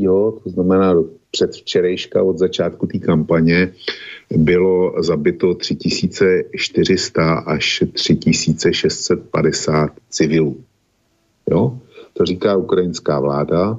OSN jich registruje 953. Já to nechci spochybňovat, tyhle čísla. E, nebudu řešit, kdo má pravdu, kdo má lepší statistiky, kdo provádí propagandu nebo ne. Ale dávám to do souvislosti z Jugosláví, že těch, e, nebo ze Srbském, že těch obětí je řádově stejně, co uváděla jugoslávská vláda. A doteďka nikdo z těch, kteří se dneska rozhořčují, tak já si nemůžu vzpomenout na jedinýho, kterýmu by to bylo vadilo tenkrát, nemůžu si vzpomenout. No, tak... Na českou televizi, na český rozhlas, na aktuálně, na nikoho. Prostě jako eh, tenkrát se to bralo tak, že se účtuje eh, s krvavým psem Miloševičem a že to je v pořádku. A tady těch obětí je řádově stejně. Ale je to, je to, jestli počítám dobře, 150krát méně, než bylo civilních obětí v Iráku. No, a to jako nikdo, nikdo taky neřeší. Prostě je jedno, jestli to je necelý tisíc, anebo necelý čtyři tisíce mrtvých. Říkám, kdyby byl jeden jediný, tak je to prostě vražda a je to, je to hrůza. Ale v Iráku jich bylo zapito 500 tisíc civilů podle západních studií, znovu říkám, Teresa Spencerová v jednom článku konstatovala, odvolávala se tam na, na e, zdroj a citovala ho a e, tam se uvádělo, že je 1,5 milionu. Jo. E, nevím, co z toho je pravda, hmm. ale e, půl milionu, půl milionu zavražděných civilů je, dost, je dostatečně velká hrůza. Vem si, že holokaust za celou druhou světovou válku si vyžádal 6 milionů a tohle je, půl milionu je v podstatě jedna desetina. No. Jedna desetina holokaustu. A o tom mlčíme, to nám nevadilo, nevadí nám to do dneška, nikdo nebyl pohnaný před eh, Mezinárodní soud v Hágu a děláme jako, že to je, no, že to je normální, přestože v důsledku toho se zrodil islámský stát a ten, ten nejtvrdší islámský terorismus, jaký doposavať svět neviděl. Přestože v důsledku přesně tohodle se, se zrodila první migrační vlna v roce 2015, která už je dneska nejméně dvakrát překonaná migrační vlnou z Ukrajiny, hmm. který šlo zabránit velmi jednoduchým způsobem. No, tak máš pol milióna obetí, ľudia si to nejak nevšimnú, lebo média, lebo média o tom nehovorili. Ne, to nebolo tak ako teraz, že no proste si to nezažíval v médiách, tak, tak 500 tisíc ľudí, no tak sme si to nejak nevšimli. Ale no, dobrá otázka je, že no počkajte, no ale čak tak teda americký prezident je vojnový zločinec? Či nie je? Lebo napríklad Putin vraj je a teda tých ľudí našťastie, našťastie zahynulo podstatne menej momentálne na Ukrajine a asi sa to, takéto číslo dúfajme nikdy neudeje na Ukrajine ako v Iraku, tak teraz Putin je vojnový zločinec.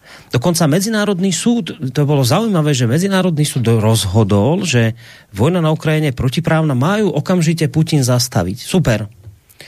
A že, kde bol ten Medzinárodný súd, mimochodom, napríklad počas vojny v Iraku, kde bol Medzinárodný súd 20 rokov počas vojny v Afganistane. To je zaujímavé, že tedy nebol. Inak mimochodom je veľmi pekné to, že Američania sa teraz odvolávajú na Medzinárodný súd, ktorý teda niečo nakazuje, ale pritom to boli Američania, ktorí neuznávajú tento medzinárodný súd. Dokonca keď medzinárodný súd, nejaká prokurátorka tohto medzinárodného súdu chcela e, súdiť amerických vojakov za zločiny proti ľudskosti v Afganistane, tak na ňu americké spojené, e, teda Spojené štáty americké uvalili sankcie.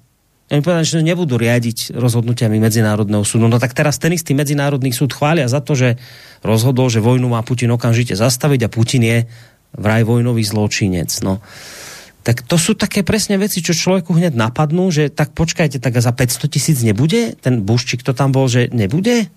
súdený ako vojnový zločinec, tomu sa to prepečie?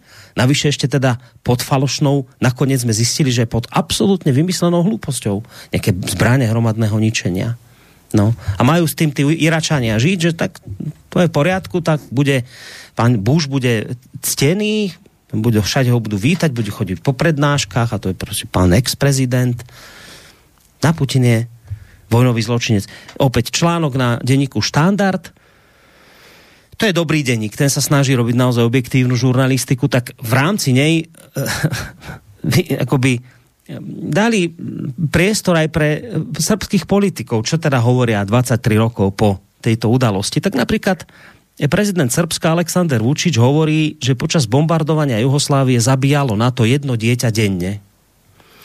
Ale už nie sme len hrstkou ousa pre každú bielu vranu vo svete, dodal Vučić, vysvetlil, že dodnes nebola vyvodená zodpovednosť za smrť civilistov. E, chceli nás poraziť, zabiť, otrhnúť ku z územia a nech to analizujeme, koľko chceme, nech sme akokoľvek tvrdí a kriticky voči sebe i vtedajšej vláde, je jasné, že Juhoslávia a Srbsko nemali žiadnu inú možnosť, zdôraznil Vučić s tým, že ak krajina nechcela stratiť územie a ľudí, musela bojovať. Minister obrany Nebojša Stafanovič pri príležitosti výročia bombardovania uviedol, že ako krajina a armáda si museli pripomínať všetky, tí, vše, si musia pripomínať všetkých, ktorí cez vojnu padli počas agresie NATO v Kuršumli. Nebombardovali len vojenské objekty, ale aj školy, nemocnice, domovia, civilné objekty, dokonca i škôlky, hovorí tento minister obrany. Predseda srbského parlamentu, líder socialistickej strany Ivica Dačič sa nechal počuť, že by bol rád, keby sa Srbsko mohlo pomstiť. Ak by sme im to mohli vrátiť, bol by som najšťastnejší, ale pretože nemôžeme, ideme ďalej, vyjadril sa predseda Národného zhromaždenia. Viacerí srbskí poslanci uviedli, že politika Slobodana Miloševiča bola len výhovorkou pre bombardovanie. Srby podľa nich môžu odpustiť, ale nie zabudnúť, podotkol tiež, že za bombardovanie Srbska sa zatiaľ nikto nezodpovedal.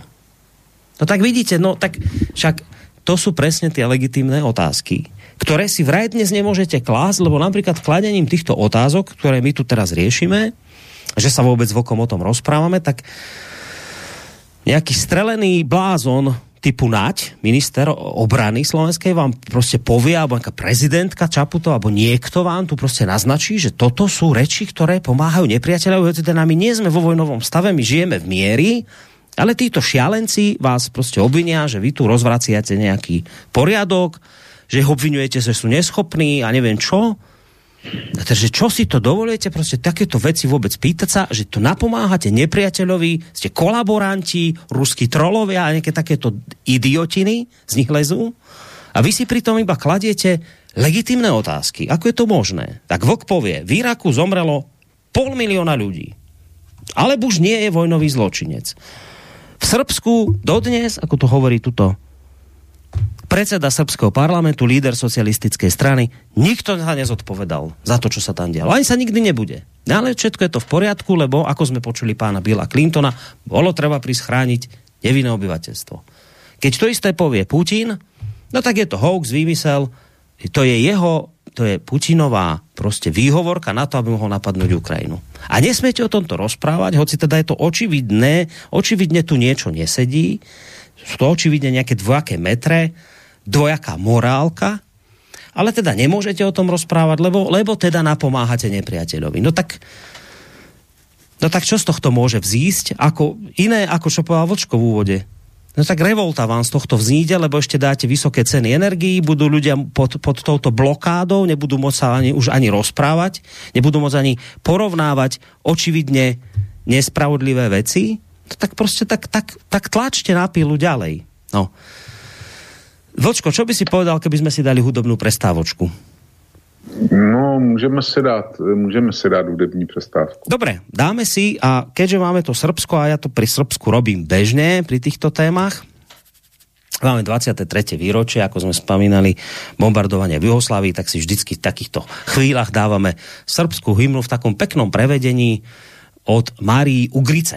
Tak nám tak zaspieva a po nej sa samozrejme budeme pokračovať v tejto debate ďalej a už pôjdeme aj na vaše maily. Bože,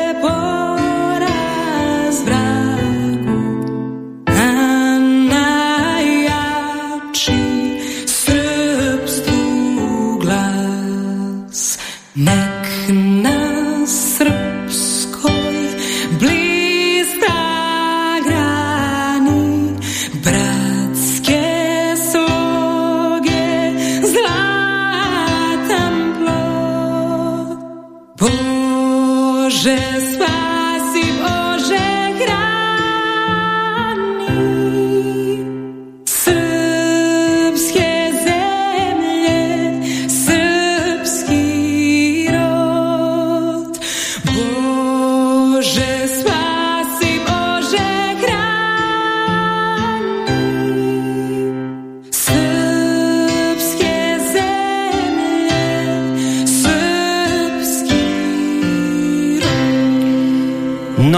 pesničke, po hudobnej prestávke pokračujeme ďalej v relácii Hodina Vlka. Dnes sa teda, ak ste prišli neskôr tým zariadeniam, cez ktoré nás počúvate, či sú to telefóny, počítače, čokoľvek, rádia, tak e, bavíme sa teda na pozadí 23. výročia bombardovania e, Srbska zo strany NATO a aj v súvislosti s nedávnym výročím e, napadnutia Iraku bavíme sa na pozadí týchto udalostí o tom, čo sa deje zase pre zmenu teraz aktuálne na Ukrajine. A tak, ako som predpokladal v úvode, no lezu nám z toho strašné do aké metre, lezu nám z toho dokonca, ako Vočko povedal, dvojaká morálka nám z toho ide, No, ja som ti tak trošku asi do toho skočil, keď som rád, že či si nedáme hudobnú prestávočku. Zrejme si chcel niečo ešte asi k tomu celému nejak dodať, tak poď na to a potom by sme sa možno trošku posunuli ďalej a, a skúsili tak pomaličku, že aj tie maily zapojiť poslucháčov. Víš, Borisku, eh, já zopakuju něco v podstatě, co jsem řekl včera. Ty mluvíš o těch lidech, který, který si zacpávají uši, když mají slyšet zprávy, které jim nejsou po chuti, který se zacpávají oči, když mají vidět zprávy, které, eh, které jim nejsou po chuti, který se zacpávají mozek, když mají přemýšlet, aby, aby nemuseli, nemuseli prostě dojít k nějakým závěrům, který by se jim nelíbily. E, nicméně náš civilizační okruh, ten reprezentuje, když vezmu 500 milionů obyvatel Evropské unie, přidám k tomu 300 milionů Američanů, tak jsme 800 a do miliardy přidám Kanadu, Austrálii, Nový Zéland, dneska Velkou Británii a víc toho, víc toho v našem civilizačním okruhu není, pokud se nepletu. Eh, takže je to asi miliarda obyvatel a na světě je 7,5 miliardy obyvatel vezměme Rusko, to je jenom 150 a dejme tomu, že Čína ta referuje stejně, tak to je miliarda a půl. Nech to jsou dohromady dvě miliardy obyvatel. Čili je miliarda obyvatel, která dostává to spravodajství e, v uvozovkách, který e, my vidíme denně, když si zapneme mainstream nebo když slyšíme naše politiky. Tohle spravodajství to, to dopadá na jednu miliardu obyvatel, což není ani sedmina obyvatel na planetě. A pak máš, eh, když odečteš 1,5, 2 eh, miliardy plus 1 miliarda, tak tě zbývá 4,5 miliardy. A to je takzvaný třetí svět. Ten pokud se zajímá o tenhle konflikt, tak první, čeho si všimne, a ty víš, že jsem přetiskl velký článek z Al Jazeera, který byl na tohle téma. To bylo hned, já nevím, druhý nebo třetí den eh, od zahájení té války. A kde Al Jazeera naprosto nekompromisně napsala to, co, co říkám já, kde jste byli vy, co, co dneska se na západě rozhořčujete, kde jste byli, když byla válka v Libii, kde jste byli, když byla válka v Afganistánu, kde jste byli, když byla válka v Somálsku, kde, kde jste, když je dneska válka v Jemenu, kde jste byli, když byla válka v Iráku a tak dál a tak dál. Kde jste prostě byli, eh, byli se svojí morálkou, se svým odsuzováním války, civilních obětí, válečných zločinů a tak dál a tak dál. A tohle je pozice třetího světa. A tento našemu civilizačnímu okruhu válku na Ukrajině naprosto diametrální přístup k uprchlíkům z Ukrajiny a vzpomeň si na to, co se dálo ještě, ještě na přelomu roku, kdy běloruský prezident Lukašenko ohrožoval suverenitu nebo celistvost Evropské unie tím, že přivedl na eh, běloruskou, polskou a baltskou eh, hranici několik tisíc uprchlíků eh, z Iráku a z Afganistánu a tak dál, který uprchli v důsledku našich válek. Tak to tenkrát žádný ten, ten uprchlík nesměl z, Běloruska do Polska, protože by to narušilo stabilitu Polska, byla to hybridní válka. Dneska už je, poslední číslo bylo tuším 3 miliony 700 e, tisíc uprchlíků z Ukrajiny a ty nenarušují v Evropské unii zatím nic. Ty jsou, ty jsou vítaný, se všichni můžeme, můžeme zvencnout, e, aby jsme jim usnadnili, usnadnili život. Já jsem zvědavý, já teď odbočím k, k jedné velký otázce, která nás asi bude zajímat někdy v dohledné době. Já jsem zvědavý na to, jak západní Evropa osvědčí svoji solidaritu eh, s těma eh, státama, jako, jako jste vy, jako jsou Poláci, jako jsou Maďaři, Rumuni, prostě a, a i Česká republika. My jsme v podstatě ten frontový stát taky. Já jsem zvědavý, jak se od nás budou teď přerozdělovat ty migranty a budou je vozit eh, masově do Švédska, do Norska, do Dánska, do Holandska, do Španělska, do Francie. Eh, všichni ti, kteří nás vyzývali k solidaritě, když šlo, eh, když šlo o uprchlíky z Afriky, z arabských zemí a tak dále, a tak dále tak jako dneska já nevidím, že by se, že by se hlásili sami a že iniciativně říkali, a víte, dejte nám 50 tisíc, když Eh, když jich Poláci máte, máte 2,5 milionu, tak buďte tak hodní, taky 50 tisíc pošlete k nám. Eh, my se jich rádi ujmeme, aby jsme vám ulevili. Já jsem na to zvědavý, kde teda eh, ta takzvaná solidarita, jednota, jednota zemí Evropské unie a jednota členských států na to, jak se projeví, jak se projeví v bitvě o ukrajinského utečence. Jak, jak jako pomůže. Tady, tady se bude lámat chleba.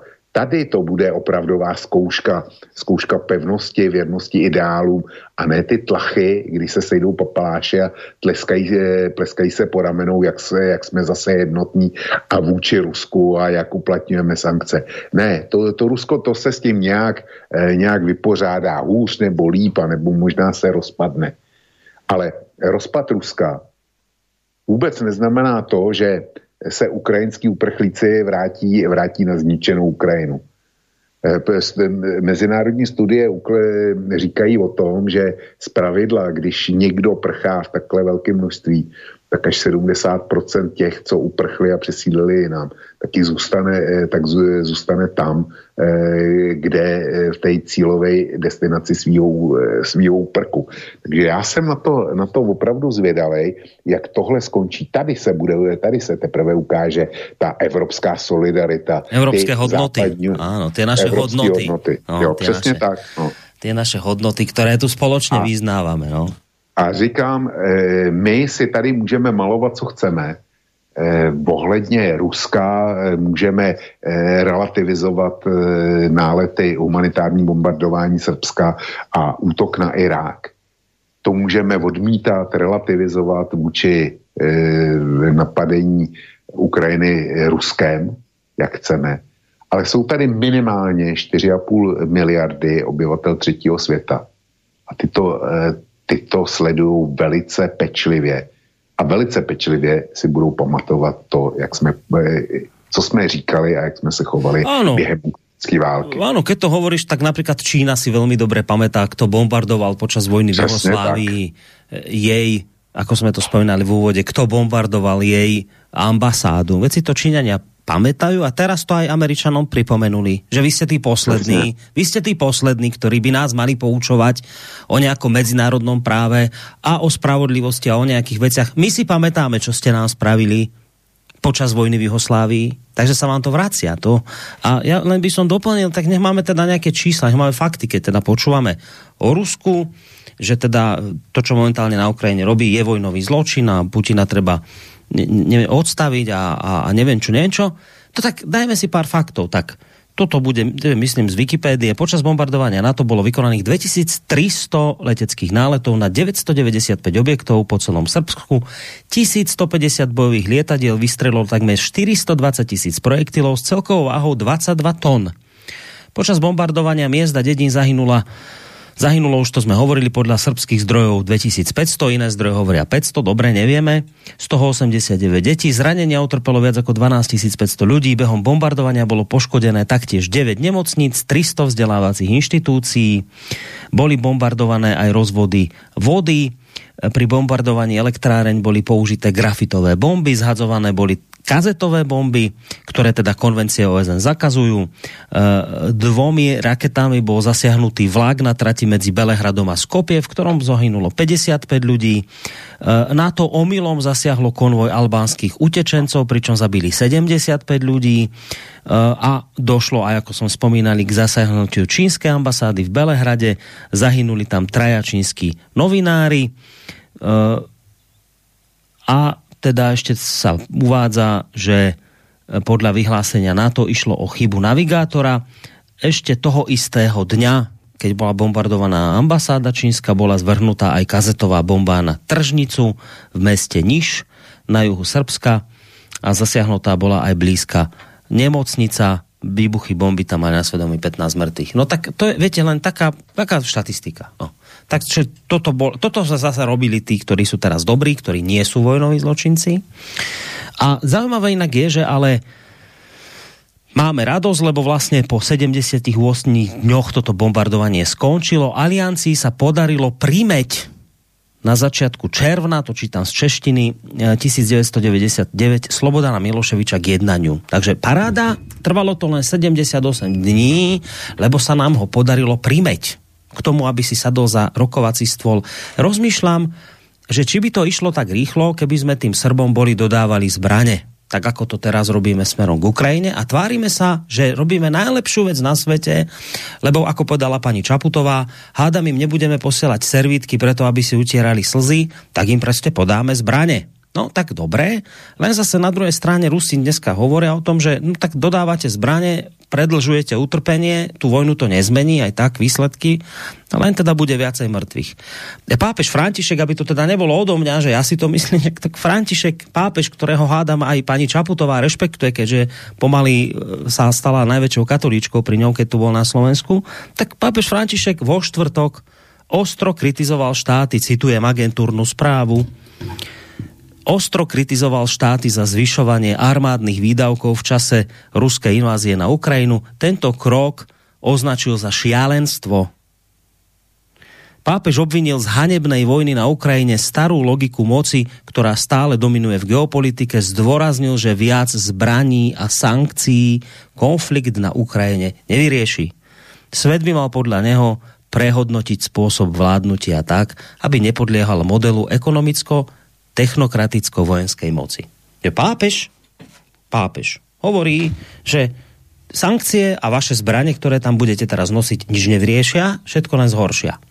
V, v Juhoslávii sa tešíme, lebo netrvalo to dlho, lebo sme rýchlo primeli Miloševiča, aby jednal tak 78 dní a už potom, potom tam nabehli mierové jednotky a niečo. Tak a dneska, keď niekto povie, počujete, a nebolo by dobre naozaj nedodávať tam tie zbrania, aby sme ne, ne, proste tými zbraniami ne, ne, tú hrôzu ešte ne, neznásobňovali, aby sme donútili proste k jednaniu tých... Nie, nie, v žiadnom prípade nie. Pani, pre, pani, pani prezidentka Čaputová, ktorá je najmilu, miluje ľudí všetkých na svete, ale áno, že ale zbranie treba. To zbranie treba posielať, to je dobré. Teraz v tejto chvíli nič lepšie nemôžete robiť, ako posielať zbrane.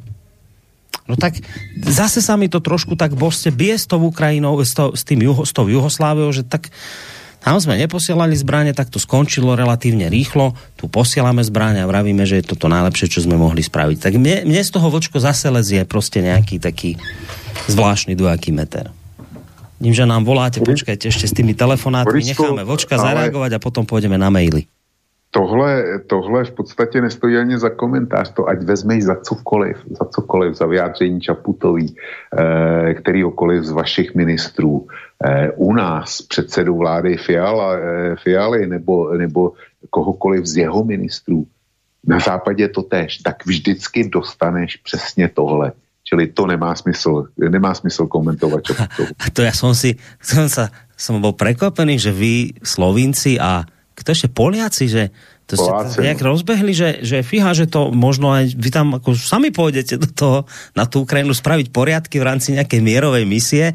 Však mal som, ne, mal som stretnúť aj Heger, ale ten teda nešiel nakoniec, tak to stalo na Slovincoch, Čechoch a Poliakoch.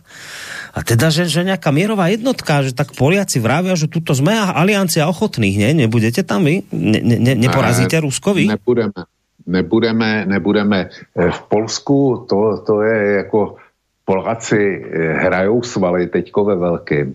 No proč? Protože v Polsku, eh, Polsko má před volbama a samozřejmě, že Kačinský, s kterým to bylo nahnutý, tak ten využívá tuhle válku propagandisticky naprosto obrovským způsobem a Moravěcky je jeho dvojka, tak e, jako tady máš důvod polského postoje. Přijdi si k tomu klasický polský bigotní antirusismus, to je odvěká záležitost, měření sil, e, sil s Ruskem. Jako e, Německo e, osudovým nepřítelem, nepřítelem Polska je stejně jako Česká e, Německo. Jo. Ale s Německem to je ani nenapadne, to, to teprve zjistí během příštích pěti let, protože Bundeswehr bude obrovským způsobem e, nakupovat techniku. Tak když se Poláci probudí, tak zjistí, že e, Německo si zase vybudovalo braný síly, na který, na který nestačí tak teprve přijde vystřízlivění, ale teď je to tažení proti Rusku kvůli tomu, že v Polsku budou volby. Jo. U nás e, to je podobná hra. My budeme mít prezidentské volby a já, e, Fiala sice se zatím o něm nikdo jako o kandidátovi nezmínil, ale já si myslím, že to jinak skončit nemůže, než že Fiala bude, e, bude e, kandidovat na prezidenta. A vzhledem e, k tomu PR, který má s Ukrajinou a ta vlna ukrajinského šílení, tak e, si myslím, že ho dostane na hrad, jestli to, jestli to ještě vydrží do Vánoc.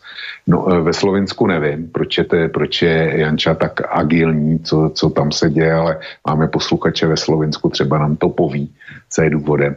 Nicméně ta, ten polský nápad e, na tu humanitární misi, ozbrojenou humanitární misi, která by si násilím vynutila humanitární koridory, tak na to zatím jaksi eh, neodobrilo, jak říkáš ty, ale eh, Biden prohlásil, že on nebude bránit žádným, žádnému národu nebo eh, skupině států, aby tam poslal svý vojáky. Hmm. Ale kromě Dánska a myslím Litvy nebo koho, tak se k tomu zatím nikdo nepřihlásil.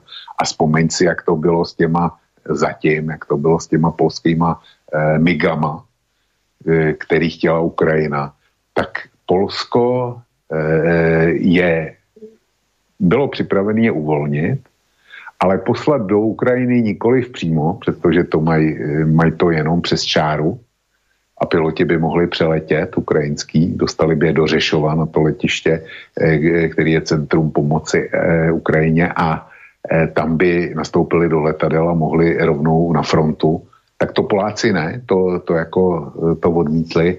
Chtěli, aby eh, je američani převzali v Německu, v Ramsteinu, že je tam dodají, no a aby je předali američani Ukrajincům.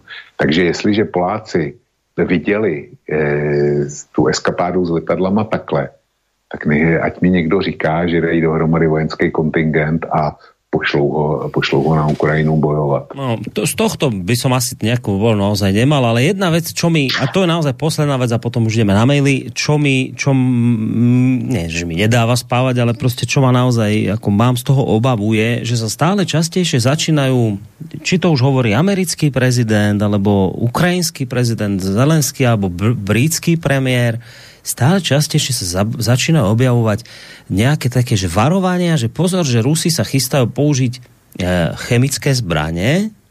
No a už povedal pán Biden, že no a ak použijú takéto, takéto zbranie, tak To už v takom prípade by potom sa na to zapojilo. A ja len teraz tak nahlas rozmýšľam, že však ten pán Zelenský logicky a očividne to sa mu nemožno čo čudovať, čak on je vo vojne, on hľadá spôsoby, ako to na to tam dotiahnuť. On samozrejme nebude riešiť otázku, že či to spôsobí tretiu svetovú alebo nespôsobí. To je pochopiteľné, mu to môže byť jedno, lebo u neho doma sa už bojuje. Takže on sa snaží to, na to, do, tej, do toho konfliktu zatiahnuť. No a teraz mu povie Biden nahlas, že no, keby tu niekto použil chemické zbranie, tak to už potom by muselo na to zasiahnuť. A teraz vraví, že no, vyzerá to, že ty... Ja teraz nič nenaznačujem, len vravím si, že z tohto ja mám obavu, keď sa tak strašne často začínajú objavovať zmienky o použití chemických zbraní, tak poučený dianím v minulosti, ako napríklad v Sýrii, že vždy, keď sa takéto niečo objavilo, že niekto varoval pred tým, že Asad použije chemické zbranie, tak čuduj sa svete, potom ten šialenec Asad presne ich použil. To bolo zvláštne, že vždy vtedy, keď mu to najmenej vyhovovalo, väčšinou ich používal vždy vtedy, keď vyhrávalo jeho vojsko. To bolo také zvláštne. Tak z tohto mám vočko obavu. Z tohto jedného jediného, že sa tu začínajú objavovať vyhlásenia o hroziacom použití chemických zbraní. A keby som bol šialenec, ktorý chcem niekoho dotiahnuť do vojny, kto mi tam nechce ísť, no tak si viem predstaviť ako šialenec, že by som také niečo urobil, aby to vyzeralo ako chemický útok a potom by to na to konečne sa zobudilo a urobilo to, čo si prajem. To by som urobil ja, keby som bol šialenec. No, Borisku, já mám z toho strach taky a e, z přesně stejných důvodů, jaký si uvedl ty ale e, doufejme, že na to ne, nedojde. Já jsem velice bedlivě studoval ty Bidenovy výroky a oni takhle se dají vyložit, ale když se na ně podíváš v detailu, tak oni takhle neznějí. E, tuším, že ve Washingtonu v Bílém domě založili nějakou speciální Tiger skupinu, nebo jak tomu říkají, a ta má zvážit e, možné reakce v případě, že by k tomu došlo, ale já e, si dávám takový záchytný bod, který mě udržuje e, jakž tak e, v rozumné duševní kondici. Odbočím. Odbočím dneska ukazovala e, česká televize v hlavních zprávách, tak když to nebyla Ukrajina, tak tam ukázali Severní Koreu a e, řeč byla o tom, že ty otestovali novou velkou balistickou raketu a ta by měla údajně být schopná dopravit e, několik hlavic s náložema i na, do Evropy nebo do Spojených států. Opravdu velká balistická raketa. Je otázka, jestli proto mají jaderní hlavice, ale že, že Severní Korea má e, atomovou zbraň, to všichni vědí. A Američanům to samozřejmě hrozně vadí. Vadí to Japonsku, vadí to Jižní Koreji a já se jim nedivím, protože jsou ohrožený.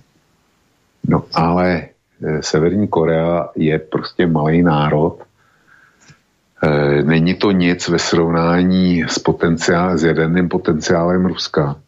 A Severní Korea si přes všechny sankce, všechny omezení, veškerý nepřátelství, který mu je vystavena dlouhodobě ze strany Spojených států, tak si Spojené státy netroufly na ní zautočit na malou Severní Koreu. Hmm. No? Tak e, já si dost těžko umím e, vyfabulovat, že by Spojené státy se vrhly do války proti Rusku, protože to by byla doopravdy poslední válka v lidských dějinách. No, dobré, dáme si telefonát a telefonátom potom odštartujeme poslucháčské otázky aj mailové. Tak dobrý večer. Eh, dobrý večer, pánové, zdravím vás, pane Borisi, jste skvělý a velkou super a obdiv, že, se, že jste se, nebo se zvrátil, e, že tady už jsem psal e-maily, jsem velice rád. A poslouchám to úplně s napětím. Já bych se jenom chtěl vrátit k tomu Rusku, já bych, e, k Rusku, k tomu Srbsku.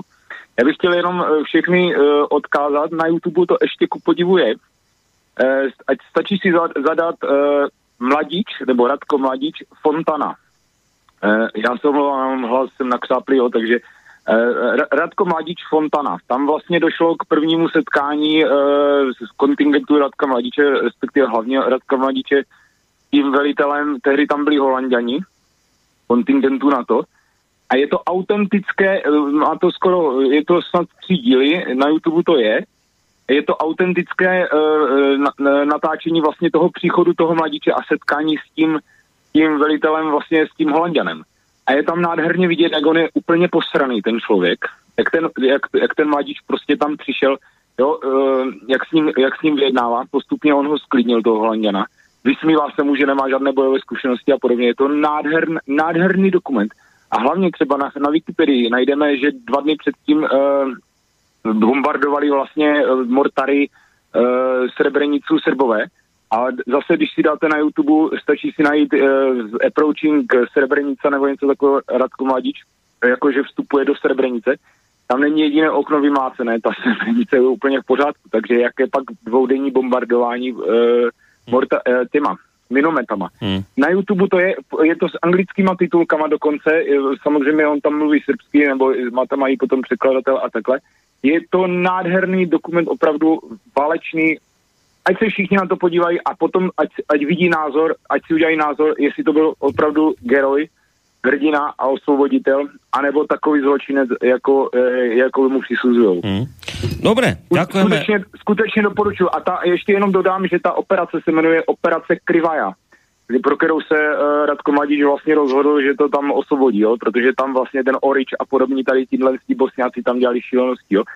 Opravdu Operace Krivaja a Hotel Fontana Radko Mladič na YouTube. Furt to tam je, než to smažou. Zdravím vás Ďakujem. a děkuju chlapi. Majte sa pekne, do počutia. Tak tu ne, nebola otázka, skôr chcel sa hm? posluchač podeliť o nejaké informácie, tak teda kto chcete, tak si to samozrejme pozrite. E, ja by som, vočko, ak teda nemáš nič proti, už sa pustil do tých mailov, lebo teda namnožilo sa ich tu statočne. Tak, začneme prvým. E, dobrý večer pane Borisi a pane Vlku, víte, neuměl jsem si představit, jak se Vlk zachová v dnešní krizi. Slyšel jsem mnohokrát, že je proti silovým řešením, ale nemohu jinak, než to nazvat licoměrností, jak se nyní ke krizi postavil. Předpokládal bych, že již dříve, když umírali lidé po milionech, že neběhali po Václaváku s transparentem, všechny válečné zločince pohoupat. Neto si v klidu sedel v bance. Dnes má ten, na ktorého chystali 250 tisíc vojakov a zbranie celé Európy posunuté na jeho hranici, řešiť viec domluvenou, domluvou. 8 let probíhala nejednání, kde nejaké minské dohovory byli Evropanům k smíchu. Ono, ano, on nevěří na ilumináty a ovlivňovaní voleb, inu to je problém. Já se zase bojím toho, aby policajt nepostoupil na, aby policajt nepostoupil na východ, čímž by si navždy upevnil absolútní moc nad obyvateli planéty. Doufám, že dojde k tomu, co napovídal v poslední trikoloře. Přece když dnes vidím to ohromné množství zbraní dodaných celým světem a žoldáky z celého světa, jak jdou vzít eh, majetek tomu, kdo si ho nezaslouží. Zažili jsme mnohokrát, když přepadený policajtem již nic potom nedokázal, platí stále více to chytej se na problém, když chceš mír, klešte dnes sklapli a ešte nyní po setkání čínskeho ministra v Indii s představiteli začala brečet Nulandová, že chce být kamarádem Indie. Je to, ži, je to říše lží, jak prohlásil přímém eh, prohlášení představitele Číny, jak si Vlk jako finančník zrovná se svými představami demokracie krádež zlata a peněz ve velkém, provedeném jenom slovem. Ano, nejen slovo, ale ani z smlouvy pro někoho neplatí a já nechci, aby nějaký takový zločinec měl nade mnou jen potenciální moc. Jestli stačí Vlkovi drobečky z policajského stolu, nám si myslím by neměli stačit. Jednomu všichni říkali, ať jde a, on, a, on, a, oni pomohou. Dnes se za rohem smějí a maximálně mu dodají smrt a ten vrchní zase vyhrál, nic ho to nestálo a získal další moc a prachy a to na EU ještě vystrčil žiť. Ještě, že to bylo opět označeno hrou, takže my se e, mimo peněz nemáme o co bát, jenom to bude stát utrpení lidí, které, který by, e, by měli tu nastrčenou smrt do jejich rukou namířit na ty, co jim ji dávali a dávají, vždyť to těm malým lidem jinak přinese smrt. Stejně slyším i od pana Michelka, že by si s Vlkem nejspíše přáli, aby Lump vyhral. Je to smutné, jak říká Soloviev, e, tak mezi 4, 11, a 4 až 11 měsíci přijde celosvětová komplexní krize. Děkuji za vaši práci, jsem s pozdravem Božek. Uh, dlhší mail, prepačte, že som sa tam takto hapkal v ňom, ale už ani nevidím poriadne na ty písmenká. Vlčko, rozumel si tomu, čo tam posluchač Božek písal? No, to jsem se chtěl zeptat tebe, jestli ty tomu rozumíš. Eh, Bořek zřejmě má nějako, nějaký problém se mnou a eh, já vůbec nechápu, co mi, co mi vyčítal a na tohle se dost těžko odpovídá. Jestli se mě ptá, nebo vyčítá mi, eh, co říkám, zmrazení rezerv ruského státu v zahraničí, tak se můžu domnívat jedině to, že neposlouchal předchozí relace, nečte kosu a to, to potom dost těžko, dost těžko se, mu, se mu vysvětluje co a jak, ale jestli je takový hrdina, tam bylo xkrát, co on nikdy nepřijme, co on nikdy nebude chtít, tak když je takovýhle hrdina, tak já mu navrhnu, jistě někde bydlí, tak já mu navrhnu, aby zítra, protože sobota je volný den, tak aby si, aby si namaloval plagát velký, na kterým e, bude například podporu Putina, nebo aby si namaloval e, na triko velký Z a vyrazil s ním na náměstí v místě, kde bydlí a vzal si k tomu svatojirskou stuhu. By demonstroval svůj pevný postoj, jak od toho světového policajta nechce žádný drobečky, a jak jako je připravený eh, bránit eh, Donbass, když to, když to řeknu, jak je připravený bránit Don, Donbass až do hrdel a statku. Ať to teda udělá, když eh, mě vyčítá všechno možný a jak, jak já jsem špatný, jak to špatně vidím, jak jsem zbabělej, jak nejsem schopen rozlišit bílý, bílou od černý a tak dále. Tak ať, ať mi to ukáže. No, nevedel si si celkom predstaviť, že či by naozaj mohol tak niekto taký existovať, kto by e, ti vytkol, že sa e, nemá čo Ukrajina porovnávať s Jugosláviou, tak hneď ti teraz taký mail od Jana prečítam. No, dúfam, že vysvetlíte, prečo na to vlastne bombardovalo Jugosláviu a čo Srebrenica, koľko moslimských ľudia, moslimov vtedy ešte spoluobčanov zmasakrovali tí vaši, nie moji bratia Srby. Porovnávať to s Ukrajinou je priamo úchylné. Tak toto nám napísal Ján. Vidíš? No tak, e, Ján, Ján jaksi e, až neuvěřitelně zřejmě pod jeho rozlišovací schopnost pochopit paralelu Paralelou není výročí Srebrenice a srebrenického masakru. I když ten posluchač, který volal, tak nechťán udělá to co, eh, to, co mu radil, ať si pustí na YouTube, eh, ať si tam najde heslo Mladič Fontána a pak třeba bude, pak to třeba uvidí eh, jinýma očima. Ale Srebrenica je záležitost bosenské války nikoliv, eh, nikoliv eh, humanitárního bombardování Srbska v roce 99. A my srovnáváme humanitární bombardování s, nehumat, s nehumanitárním, zlo, eh, nehumati, nehumanitární zločinou válkou na Ukrajině. Tohle je srovnání, který porovnáváme, ne Srebrenicu. Za to byl, za to byl konec konců souzený e, bosenský generál Mladič, a tehdejší eh, srbský eh, prezident, eh, tehdejší prezident srbské části Bosny Karadžič, ale nikoli v Slobodan Miloševič. A nebylo to předmětem humanitárního bombardování. No, tak. Tolik já. Dobre, tak ja si myslím, že vyčerpávajúca odpoveď.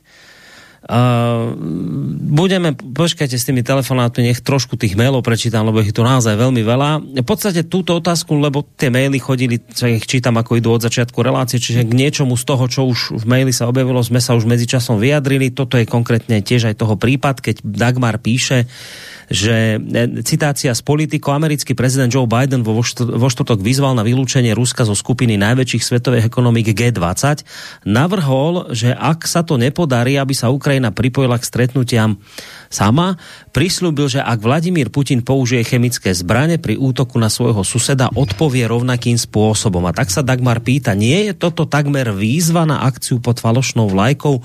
Snáď žiadne ukrajinské vojenské skupiny vládne i nevládne nemajú žiadne chemické zbranie a nikto im ich ani potajme nedodá? Zelenský tlačí na vojnovú pílu, nevznikne niekde diabolský plán, ktorým by Ukrajina využila tento Bidenov sľub a tým vtiahla na to do priamej účasti. V súčasnej situácii nie je problém z čokoľvek obviniť Moskvu, teda Rusov. Ďakujem za vysielanie a odvahu, píše Dagmar. No ak je toto už odvaha, tak sme už naozaj dopadli hrôzo strašne.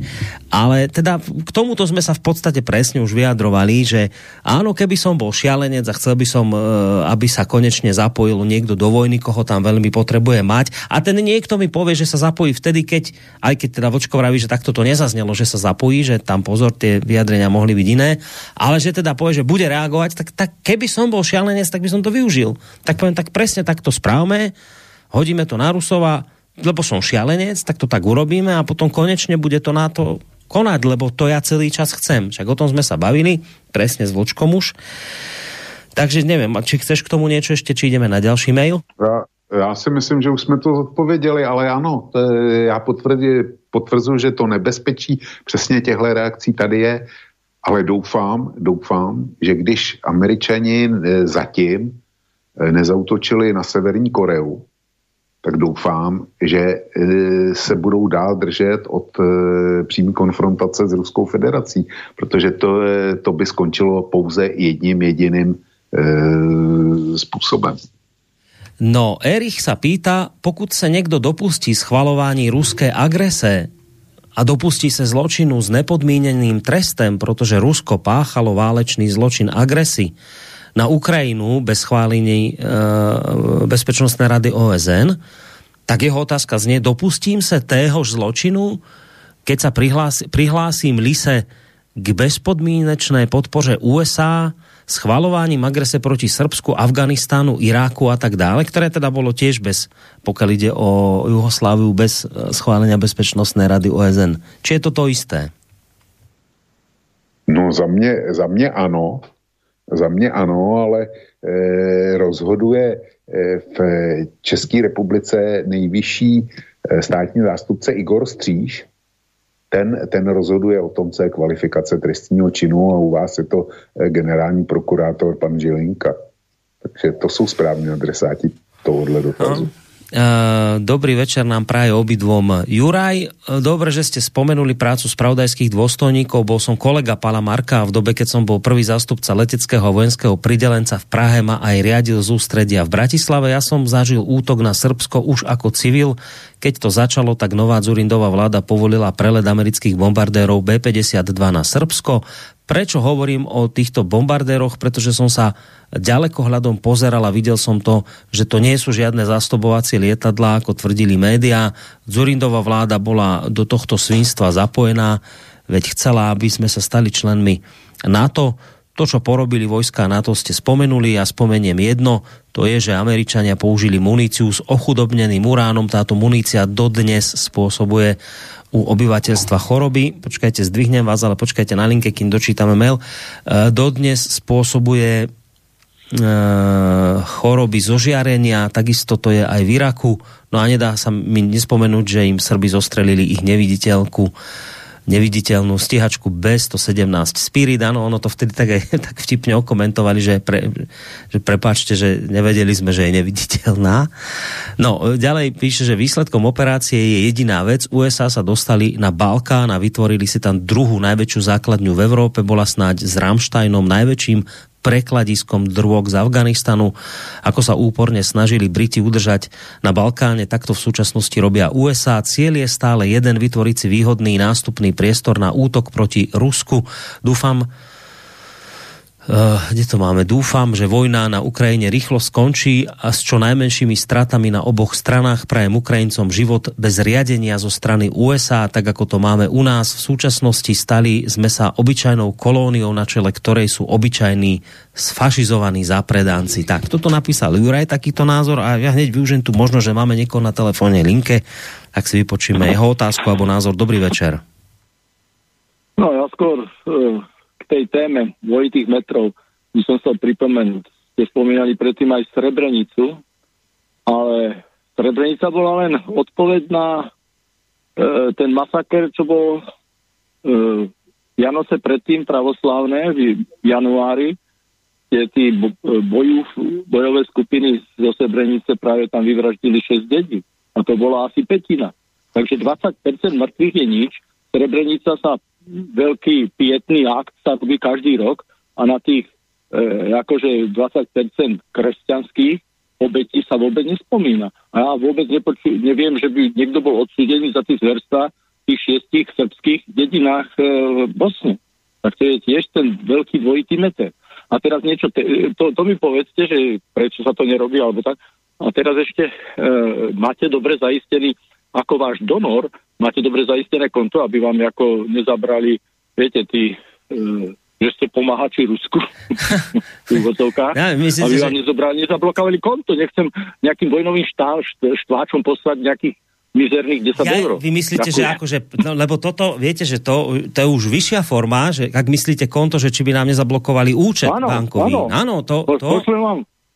No, a ja nechcem dať, aby Naď si kúpil patróny a poslal krvilačne do tejto, nejakým, nejakým e, týmto mohamedánským e, žoldnierom. Ja sa bojím, že aby ste teraz touto otázkou nedávali námet, a viete, že aby to spravili no, potom, lebo, lebo... Oni to dobre vedia. Ale my inak, ďakujeme pekne za telefonát, viete čo, no, ono, ono... Viete však, čo? No, no prepačte, ako, ako aj e, tí majú BZ, nie Belize, tak vy tiež dajte do Panamy si konto, lebo...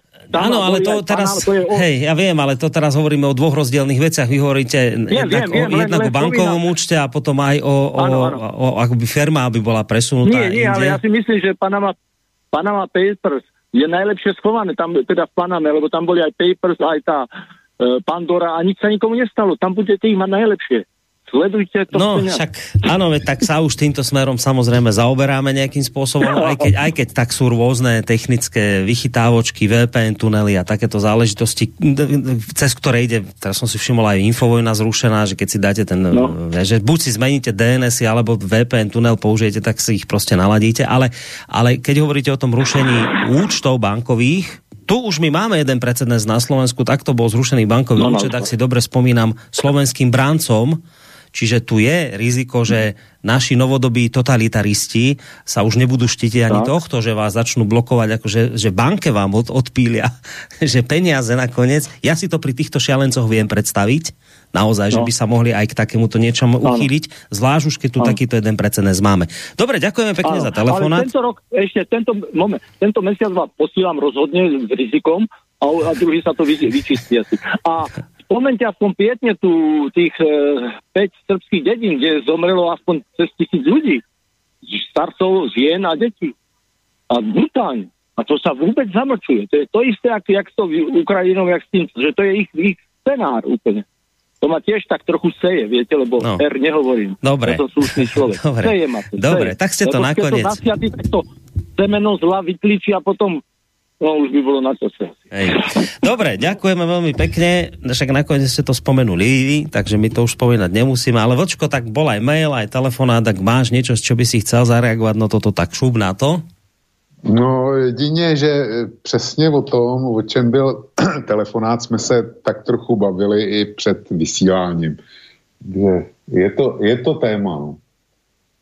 Hej, je, tak uvidíme, no, čo sa bude diať. Dobrý večer, bombardovanie Srbska otvorilo tú povestnú pandorinu skrinku medzinárodného práva poprvé. Bez mandátu OSN bol svojvoľne napadnutý suverénny štát, ktorý v tom čase medzinárodne právne nikoho neohrozoval, po druhé, ako následok mu bolo protiprávne odňaté Kosovo. Po tretie, nebyť otrhnutia Kosova a napadnutia Iraku v roku 2003. Nebolo by otrhnutia Donecka, Luhanska ani zabratia Krymu a napadnutia Ukrajiny. Vďaka za skvelú reláciu. Šibnutý Igor napíše.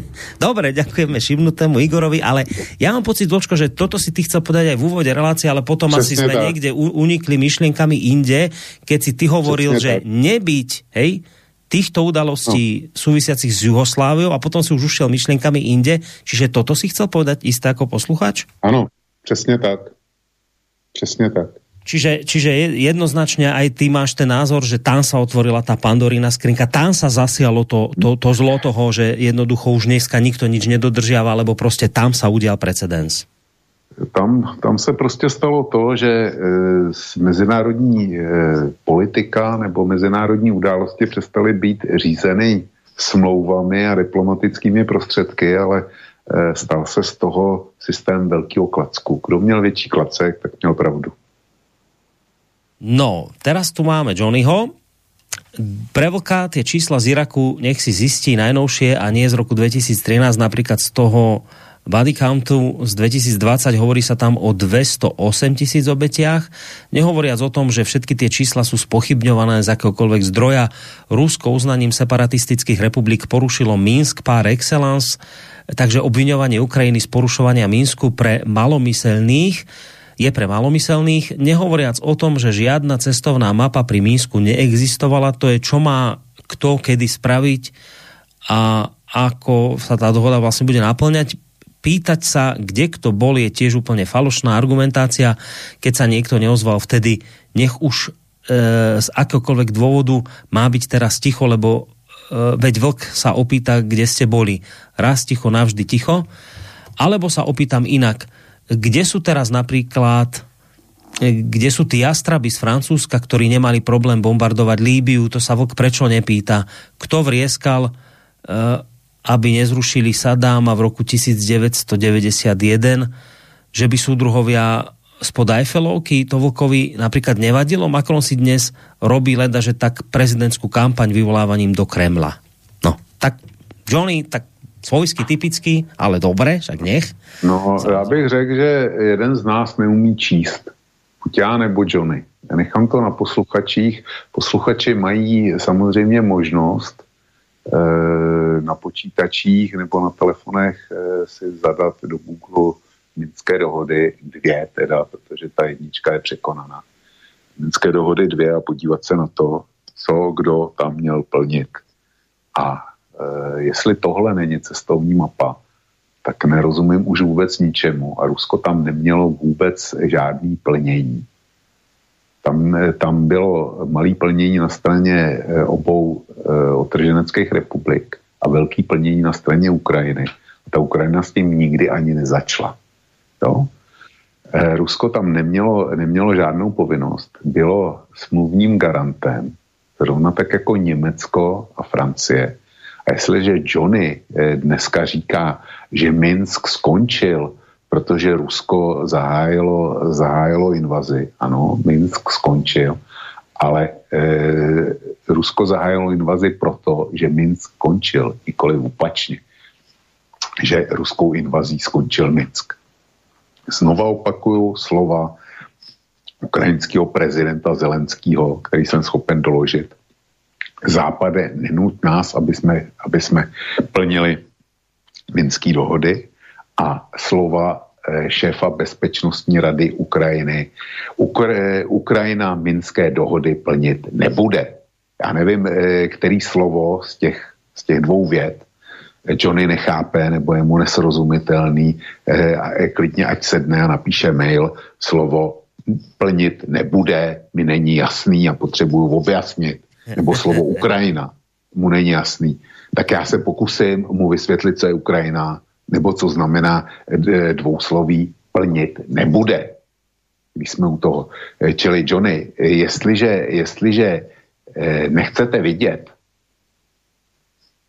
co jednoduchý slova, jsou to dvě jednoduché věty, jestliže nechcete vidět, nechcete jim rozumět, tak já žádným způsobem vás nedokážu přinutit a nebudu vás nutit, abyste je pochopil.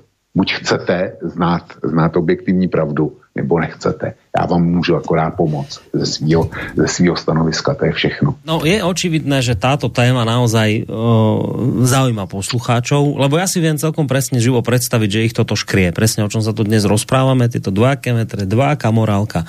Že pri Ukrajine je to inak, ako to bolo pri uh, Srbsku, alebo teda Juhoslávii, že je to inak ako pri pri Iraku. Ono je to očividné z toho množstva mailov, ktoré sú tu, aj z toho, že máme opäť obsadenú linku, tak zoberiem ešte poslucháča, ale potom už musím pripomenúť, že inak by sme mali normálne končiť, tak potom zistíme, že či ešte dočítame maily, či sa rozlúčime, ale poďme teraz najskôr na poslucháča. Dobrý večer. Zdravím Boris, zdravím Vlk.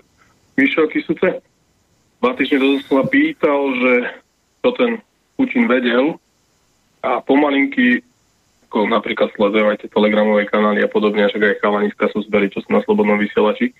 Začína sa pekne ukazovať, že tam bola prichystaná kompletné obsadenie Donetska, Donánska, že tam, bol, že tam bolo nachystané v podstate nejaký útok na Krím.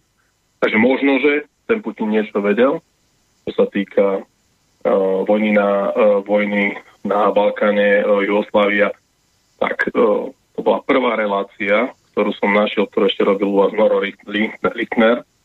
Takže to je ma v podstate pri priviedlo k slobodnému vysielačovi Infovojne, takže v podstate tá vojna ma priviedla k vám a v podstate mi to otvorilo trošku tú hlavu. A ešte jednu vec som chcel, že veľa sa teraz debatuje spoločnosti a medzi ľuďmi, s mojimi kamarátmi a podobne. Debatujeme na tú tému, čo sa týka vojny a obsadenia a Putina, neviem čo všetko. A je úplne neskutočné, že som sa aj teraz dva dní dozadu rozprával s jedným vysoko postaveným manažerom a oni nemajú problém s tým, že sa niečo deje na Ukrajine. Oni nemajú problém s tým, že sa zhoršuje ekonomická situácia. Viete, či majú problém? Čo keď ten Putin príde až na Slovensku? Michal, povedzte mi, čo my budeme robiť, keď on nezastaví v Bratislave? A ja normálne stojím a dívam sa a hovorím, to myslíte vážne? Hmm. Čo by to robil? A oni sú všetci normálne nainfikovaní. Preboha, veď Michal, veď tu ide vojna, veď oni nás idú obsadiť. Hovorím, koho? Čo tu bude robiť, akože vyprahnutým Slovenskom? Hovorím, nás si dať na krk, hovorím, že ak by sa obesil, by zutekal odtiaľ, to preboha. Akože, tak nie za mňa, hej, k tomuto. No tak, ale treba, treba povedať, že ale no, uh, ukrajinský prezident Zelenský práve toto hovorí, keď sa prihovára svetu, že, že my tu teraz bojujeme na Ukrajine za vás, lebo vy vedzte, že keď Ukrajina padne, tak Putin sa nezastaví, on pôjde ďalej. On, on to hovorí, Zelen, keby, Zelenský to vraví, že oni, asi, tak, oni, asi, oni asi teda vychádzajú z tých jeho slov, že potom sa preto boja, že sa Putin nezastaví. Ale keby vám tak hovoril za zadkom, ako hovorí Zelenskému, tak asi by ste mali rovnaký názor, ne? Ako ešte raz? Takže ja si myslím, že, že keby vám tak horelo za zadkom, ako hovorí Zelenskému, veď doteraz, ja, napríklad je zaujímavá jedna vec, že OSN doteraz, alebo neviem, či ste to postrhli, tomu asi dva týždne, že OSN vyzývalo svojich zamestnancov, aby nepoužívali že, slovo vojna. Neprebieha vojna na Ukrajine. Oni to nesmú ani používať v oficiálnom jazyku. Tam je bezpečnostná alebo nejaká vojenská akcia, ale nepoužíva sa vojna. A neviem, možno, že Vlk bude vedieť, a možno, že by sa potom niekedy vedel tomu aj Roman Michalko vyjadriť, tam je asi nejaký rozdiel, lebo Ukrajina doteraz nevyhlasila ruskú vojnu a Rusko nevyhlasilo vojnu Ukrajine a tam, že vraj ide o niečo, v konečnom dôsledku nejaké reparácie alebo dlhy alebo nejaké peniaze, že by z toho potom musel niekto platiť. A to sa doteraz nestalo. Hej, hej, hej, zatiaľ ja som, No, že jednoducho je to stále vyhlasila nejaká, nejaká operácia, ale nikto nikomu nevyhlasil vojnu. Hej, zatiaľ len špeciálna Takže, operácia. No, áno. Tak, Dobre. Tak, tam ešte aj ten. Dobre, Dobre ďakujeme, Dobre, sa. ďakujeme za telefonát. Možno Vok bude vedieť, prečo to takto je vyhlásené. Tak sa pýtal poslucháč, že možno vieš, vieš? Prečo? Ne, nevím. Ne v těch souvislostech, eh, o kterých mluví, to mi, to mi naprosto uniklo. To přiznávám bez mučení. Jinak ten, eh, ten tembr, eh, o kterém mluvil, Putin se nezastaví a půjde dál, bude, eh, přepadne Slovensko a Polsko najednou a Rumunsko a Bulharsko a, a eh, Balty vezme, tak jako eh, buď ty lidi nemají rozum, který tomuhle věří a který tohle hlásají, a ne, buď nemají rozum vůbec, anebo nevěří eh, organizaci, jako je NATO. To přece řeklo zcela jednoznačně ústy amerického prezidenta, že pokud Putin zabere jeden jediný palec e, území e, země, která patří do NATO, tak to spustí masivní odvetu aliance jako celku.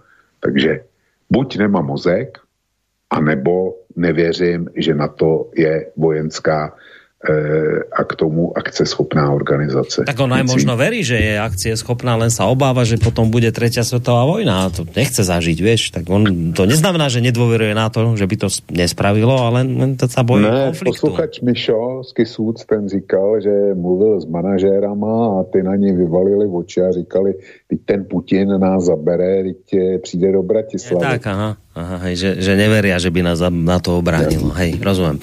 No dobre, máme 40, tak nevím. Borisku, no. já bych skončil, je, jestli tam máš těch mailů dost, tak uděláme úterý dopoledne, Dobre. jako jsme to dělali. Ja. Dobre, Môžeme to, môžeme to spraviť tak. Ja si myslím, že to tak bude na takú hodinku tých mailov, čo tu máme. Prípadne môžeme to urobiť tak, že do tej polnoci, keď nám ešte napíšete, otázku. Tak to ešte skúsime. Tak tie ešte si potom hodíme do toho útorka. Čiže ak sa nič nezmení, tak v útorok ráno o 9. si dáme listáreň a tie maily, ktoré sme neprečítali, tie dočítame potom neskôr. Dobre? Tak. Dobre. Dobre, tak ťa nebudem už ďalej trápiť. Maj sa pekne do počutia. Ďakujem ti za dnešok, Vočko. Není za co, já děkuji tobě za moderování, všem našim posluchačkám a posluchačům za přízeň kterou věnují téhle relaci a e, jako za zájem, který o tu relaci je. Děkuji jim a všem přeju pěkný víkend a přeju si za nás, za, všech, za všechny, aby se stal zázrak. A v úterý už jsme se o téhle válce bavili jako o historické minulosti, keď by se to stalo. Dobre, tak sa aj pekne, do počutia, pekný zvyšok víkendu ti, alebo teda pekný víkend ti prajeme, pekný zvyšok piatku. To bol teda Vočko, zakladateľ a prevádzkovateľ internetového portálu KOSA. No a ja ešte teda na záver, už keď ho tu síce nemáme, ale ešte jednu vec, keď sa tu tak bavíme o tých našich dvojakých metroch a o tom, čo, čo Rusko a sa na druhej strane, čo sa dialo na, v Juhoslávii a to nejako nevieme tak nejako porovnať alebo nechceme porovnať, to je lepšie, tam nevidíme tie nejaké súvislosti, tak ja som teraz zachytil takú vec, že Rusi bývajú teraz často obviňovaní z toho, a tak nejaké také správy boli v mainstreame, kým som ho ešte sledoval, kým som to ešte vládal, že že ale tí Rusi, oni naozaj tieto mierové rokovania, ktoré robia teraz aj s tými Ukrajincami, že to je taký blav, že oni, oni sa naozaj ako nechcú dohodnúť, oni tam proste chcú bojovať a teraz nás všetkých tu vodia za nos a proste, že vidieť na tých Rusoch, že tie mierové rokovania, že to je, to je taká celé habaďúra z ich strany. Proste, že mierové rokovania v súčasnosti a Rusi to proste je, je, je zase raz celé nejaký klam, ktorý sa tu deje. No tak si vrajím, že pozrieme sa na to, ako tie mierové rokovania robia teda tí správni, tí dobrí. Tí dobrí, ten náš neochvejný vzor Spojené štáty americké, ako to pre zmenu oni robili, pokiaľ išlo o, o Juhosláviu. Ja som spomínal v úvode relácie ten prípad Ráčak, masakry v Ráčaku, kde mali byť povraždení kosovskí Albánci. Nakoniec teda sa ukázalo, že to asi zrejme boli podľa všetkého bojovníci UČK, a, a celé je to proste domotané tak, že skôr to naozaj vyzeralo na zámienku, na to, aby sa mohla nejaká vojna spustiť a, a jednoducho to celé nesedí. No ale po Račaku, ešte skôr ako bolo to bombardovanie, ešte sa udiala jedna vec. A síce e, tomu bombardovaniu predchádzalo odmietnutie navrhovanej mierovej zmluvy, zrombuje, to ste určite počuli, tento výraz zmluva zrombuje. E, tam v podstate Briti a Spojené štáty americké vypracovali nejakú zmluvu mierovú, ktorú teda predložili Srbom aj Rusom, že tak ako keby na schválenie. Bolo začiatkom roku 1999. No a mala byť táto mierová zmluva uzavretá medzi juhoslovanskou vládou a albánskou delegáciou s cieľom teda upokojiť situáciu v Kosove. Lenže čudujú sa svete, tak tak sa veľmi snažili tí, tí Američania s tými Britmi túto zmluvu proste predložiť, snažili sa, aby to všetky strany podpísali, aby bol mier. No to tak to je krásne, nie? Však super. A teraz si predstavte, že tí zlí Srbi a zlí Rusi túto mierovú zmluvu odmietli. No, ako to je možné? 2000, neviem koľkom, 15. 14. som robil rozhovor s Emilom Pálešom, známym to sofiologom. Bavili sme sa o tejto zmluve z Rombuje. Krásna mierová zmluva, ktorú predložili Spojené štáty a Británia a zlí Srby s Rusmi to nepodpísali. Ako to je možné? Pálež vysvetlí. Verejnosť dostane iba to, že proste, že Srby nechcú sa dohodnúť. Mm-hmm. Nechceli pristúpiť na mierovú zmluvu. A preto bolo potrebné proti ním zakročiť. Čo tam ale bolo tej zmluve? No, tam sa dva mesiace rokovalo, tí Srby pristúpili takmer úplne na všetko a vraj boli ochotní všetko, okrem, okrem jednej veci, že, že im dali vlast, že, že má, nech majú totálnu autonómiu, vlastný parlament, vlastný najvyšší súd, vlastnú tajnú službu, právo veta v srbskom parlamente, dokonca vlastnú zahraničnú politiku, čo ani nechápem, že to už potom není, to je iný štát. Že všetko im chceli, že len chceli, že nech to ako zostane súčasť Srbska. Čo, čo, čo bola, lebo to nikdy ešte neotrhli zo žiadnej krajiny nič násilím toto nebolo od druhej svetovej vojny, čiže to bola normálna požiadavka a, a lenže oni, že sa dohodli a po dvoch mesiacoch hrozil trvalý mier medzi Srbskom a Kosovom. Hrozil. A posledný deň rokovaní po dvoch mesiacoch posledný deň o 9.30 ráno, že končia rokovania dnes a zrazu prídu s takým papierom, amici, že tuto je to znenie zmlu- tuto je znenie zmluvy.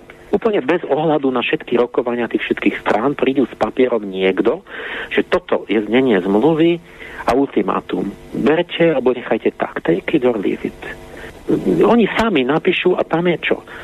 Tajné dodatky, dodatok B, uh, kde bolo okrem iného úplná vojenská okupácia celého Srbska Čiže keď išlo o Kosovcov ochrániť, tak povedzme mohli aj otrhnúť to, to Kosovo a tam dať tie vojska a Srby by sa tam vôbec nedostali. Nie, oni chcú, že celé Srbsko sa musí podriadiť okupácii.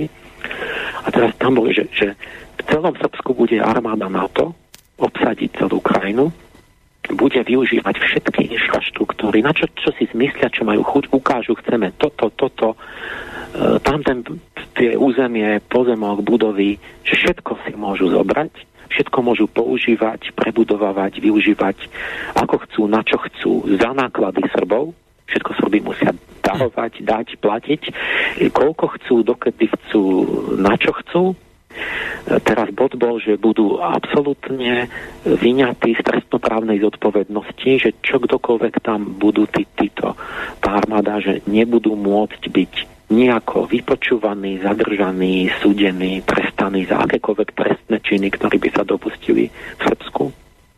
Čiže budú úplne akože vyňatí imunitu totálnu mať trestnoprávnu.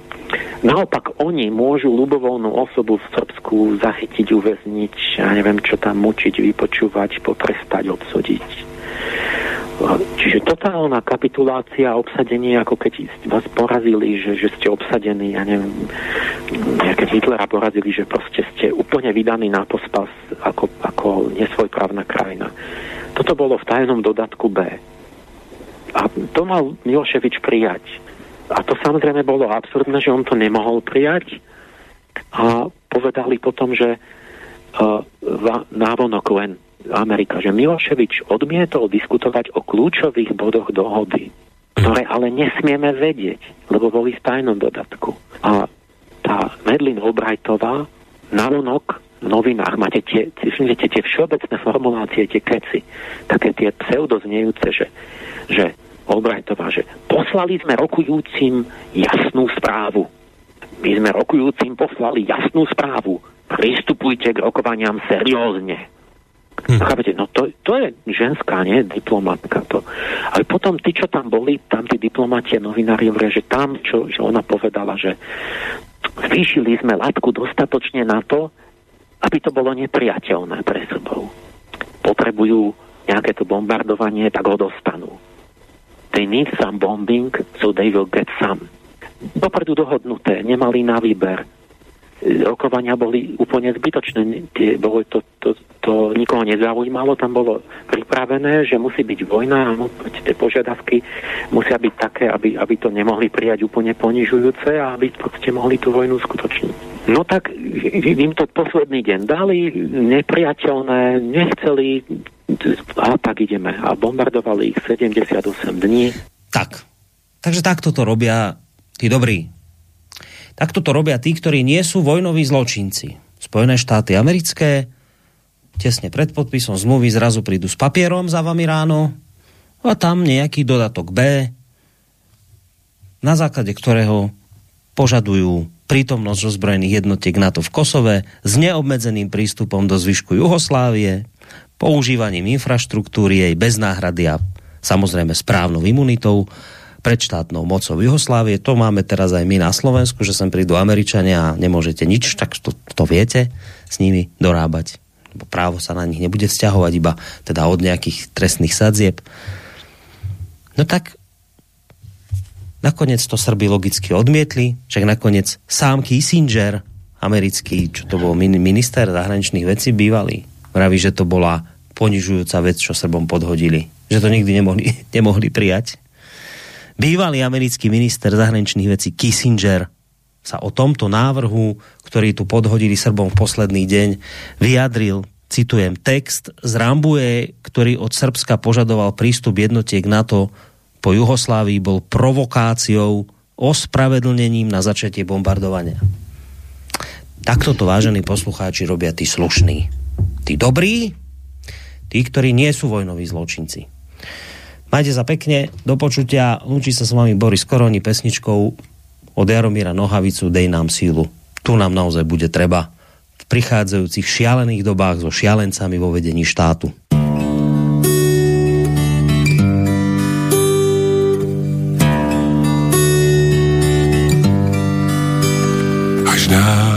Svážou do kozelce, dej nám sílu Až si najmou ostrostřelce, dej nám sílu.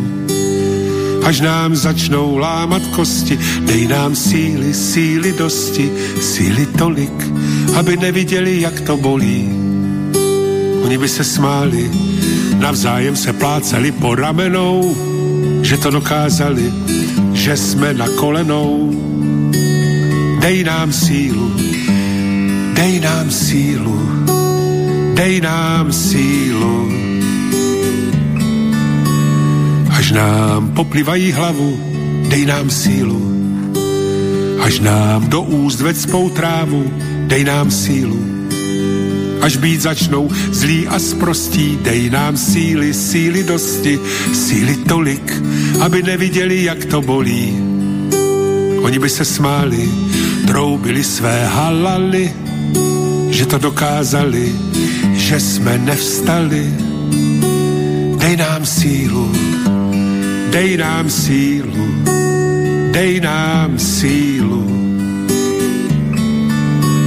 Až nás hodí šelma mlačným, dej nám sílu. Až náš svět zahalí mračny, dej nám sílu. Jen ať puknou černou zlostí, dej nám síly, síly dosti, síly tolik, aby neviděli, jak to bolí.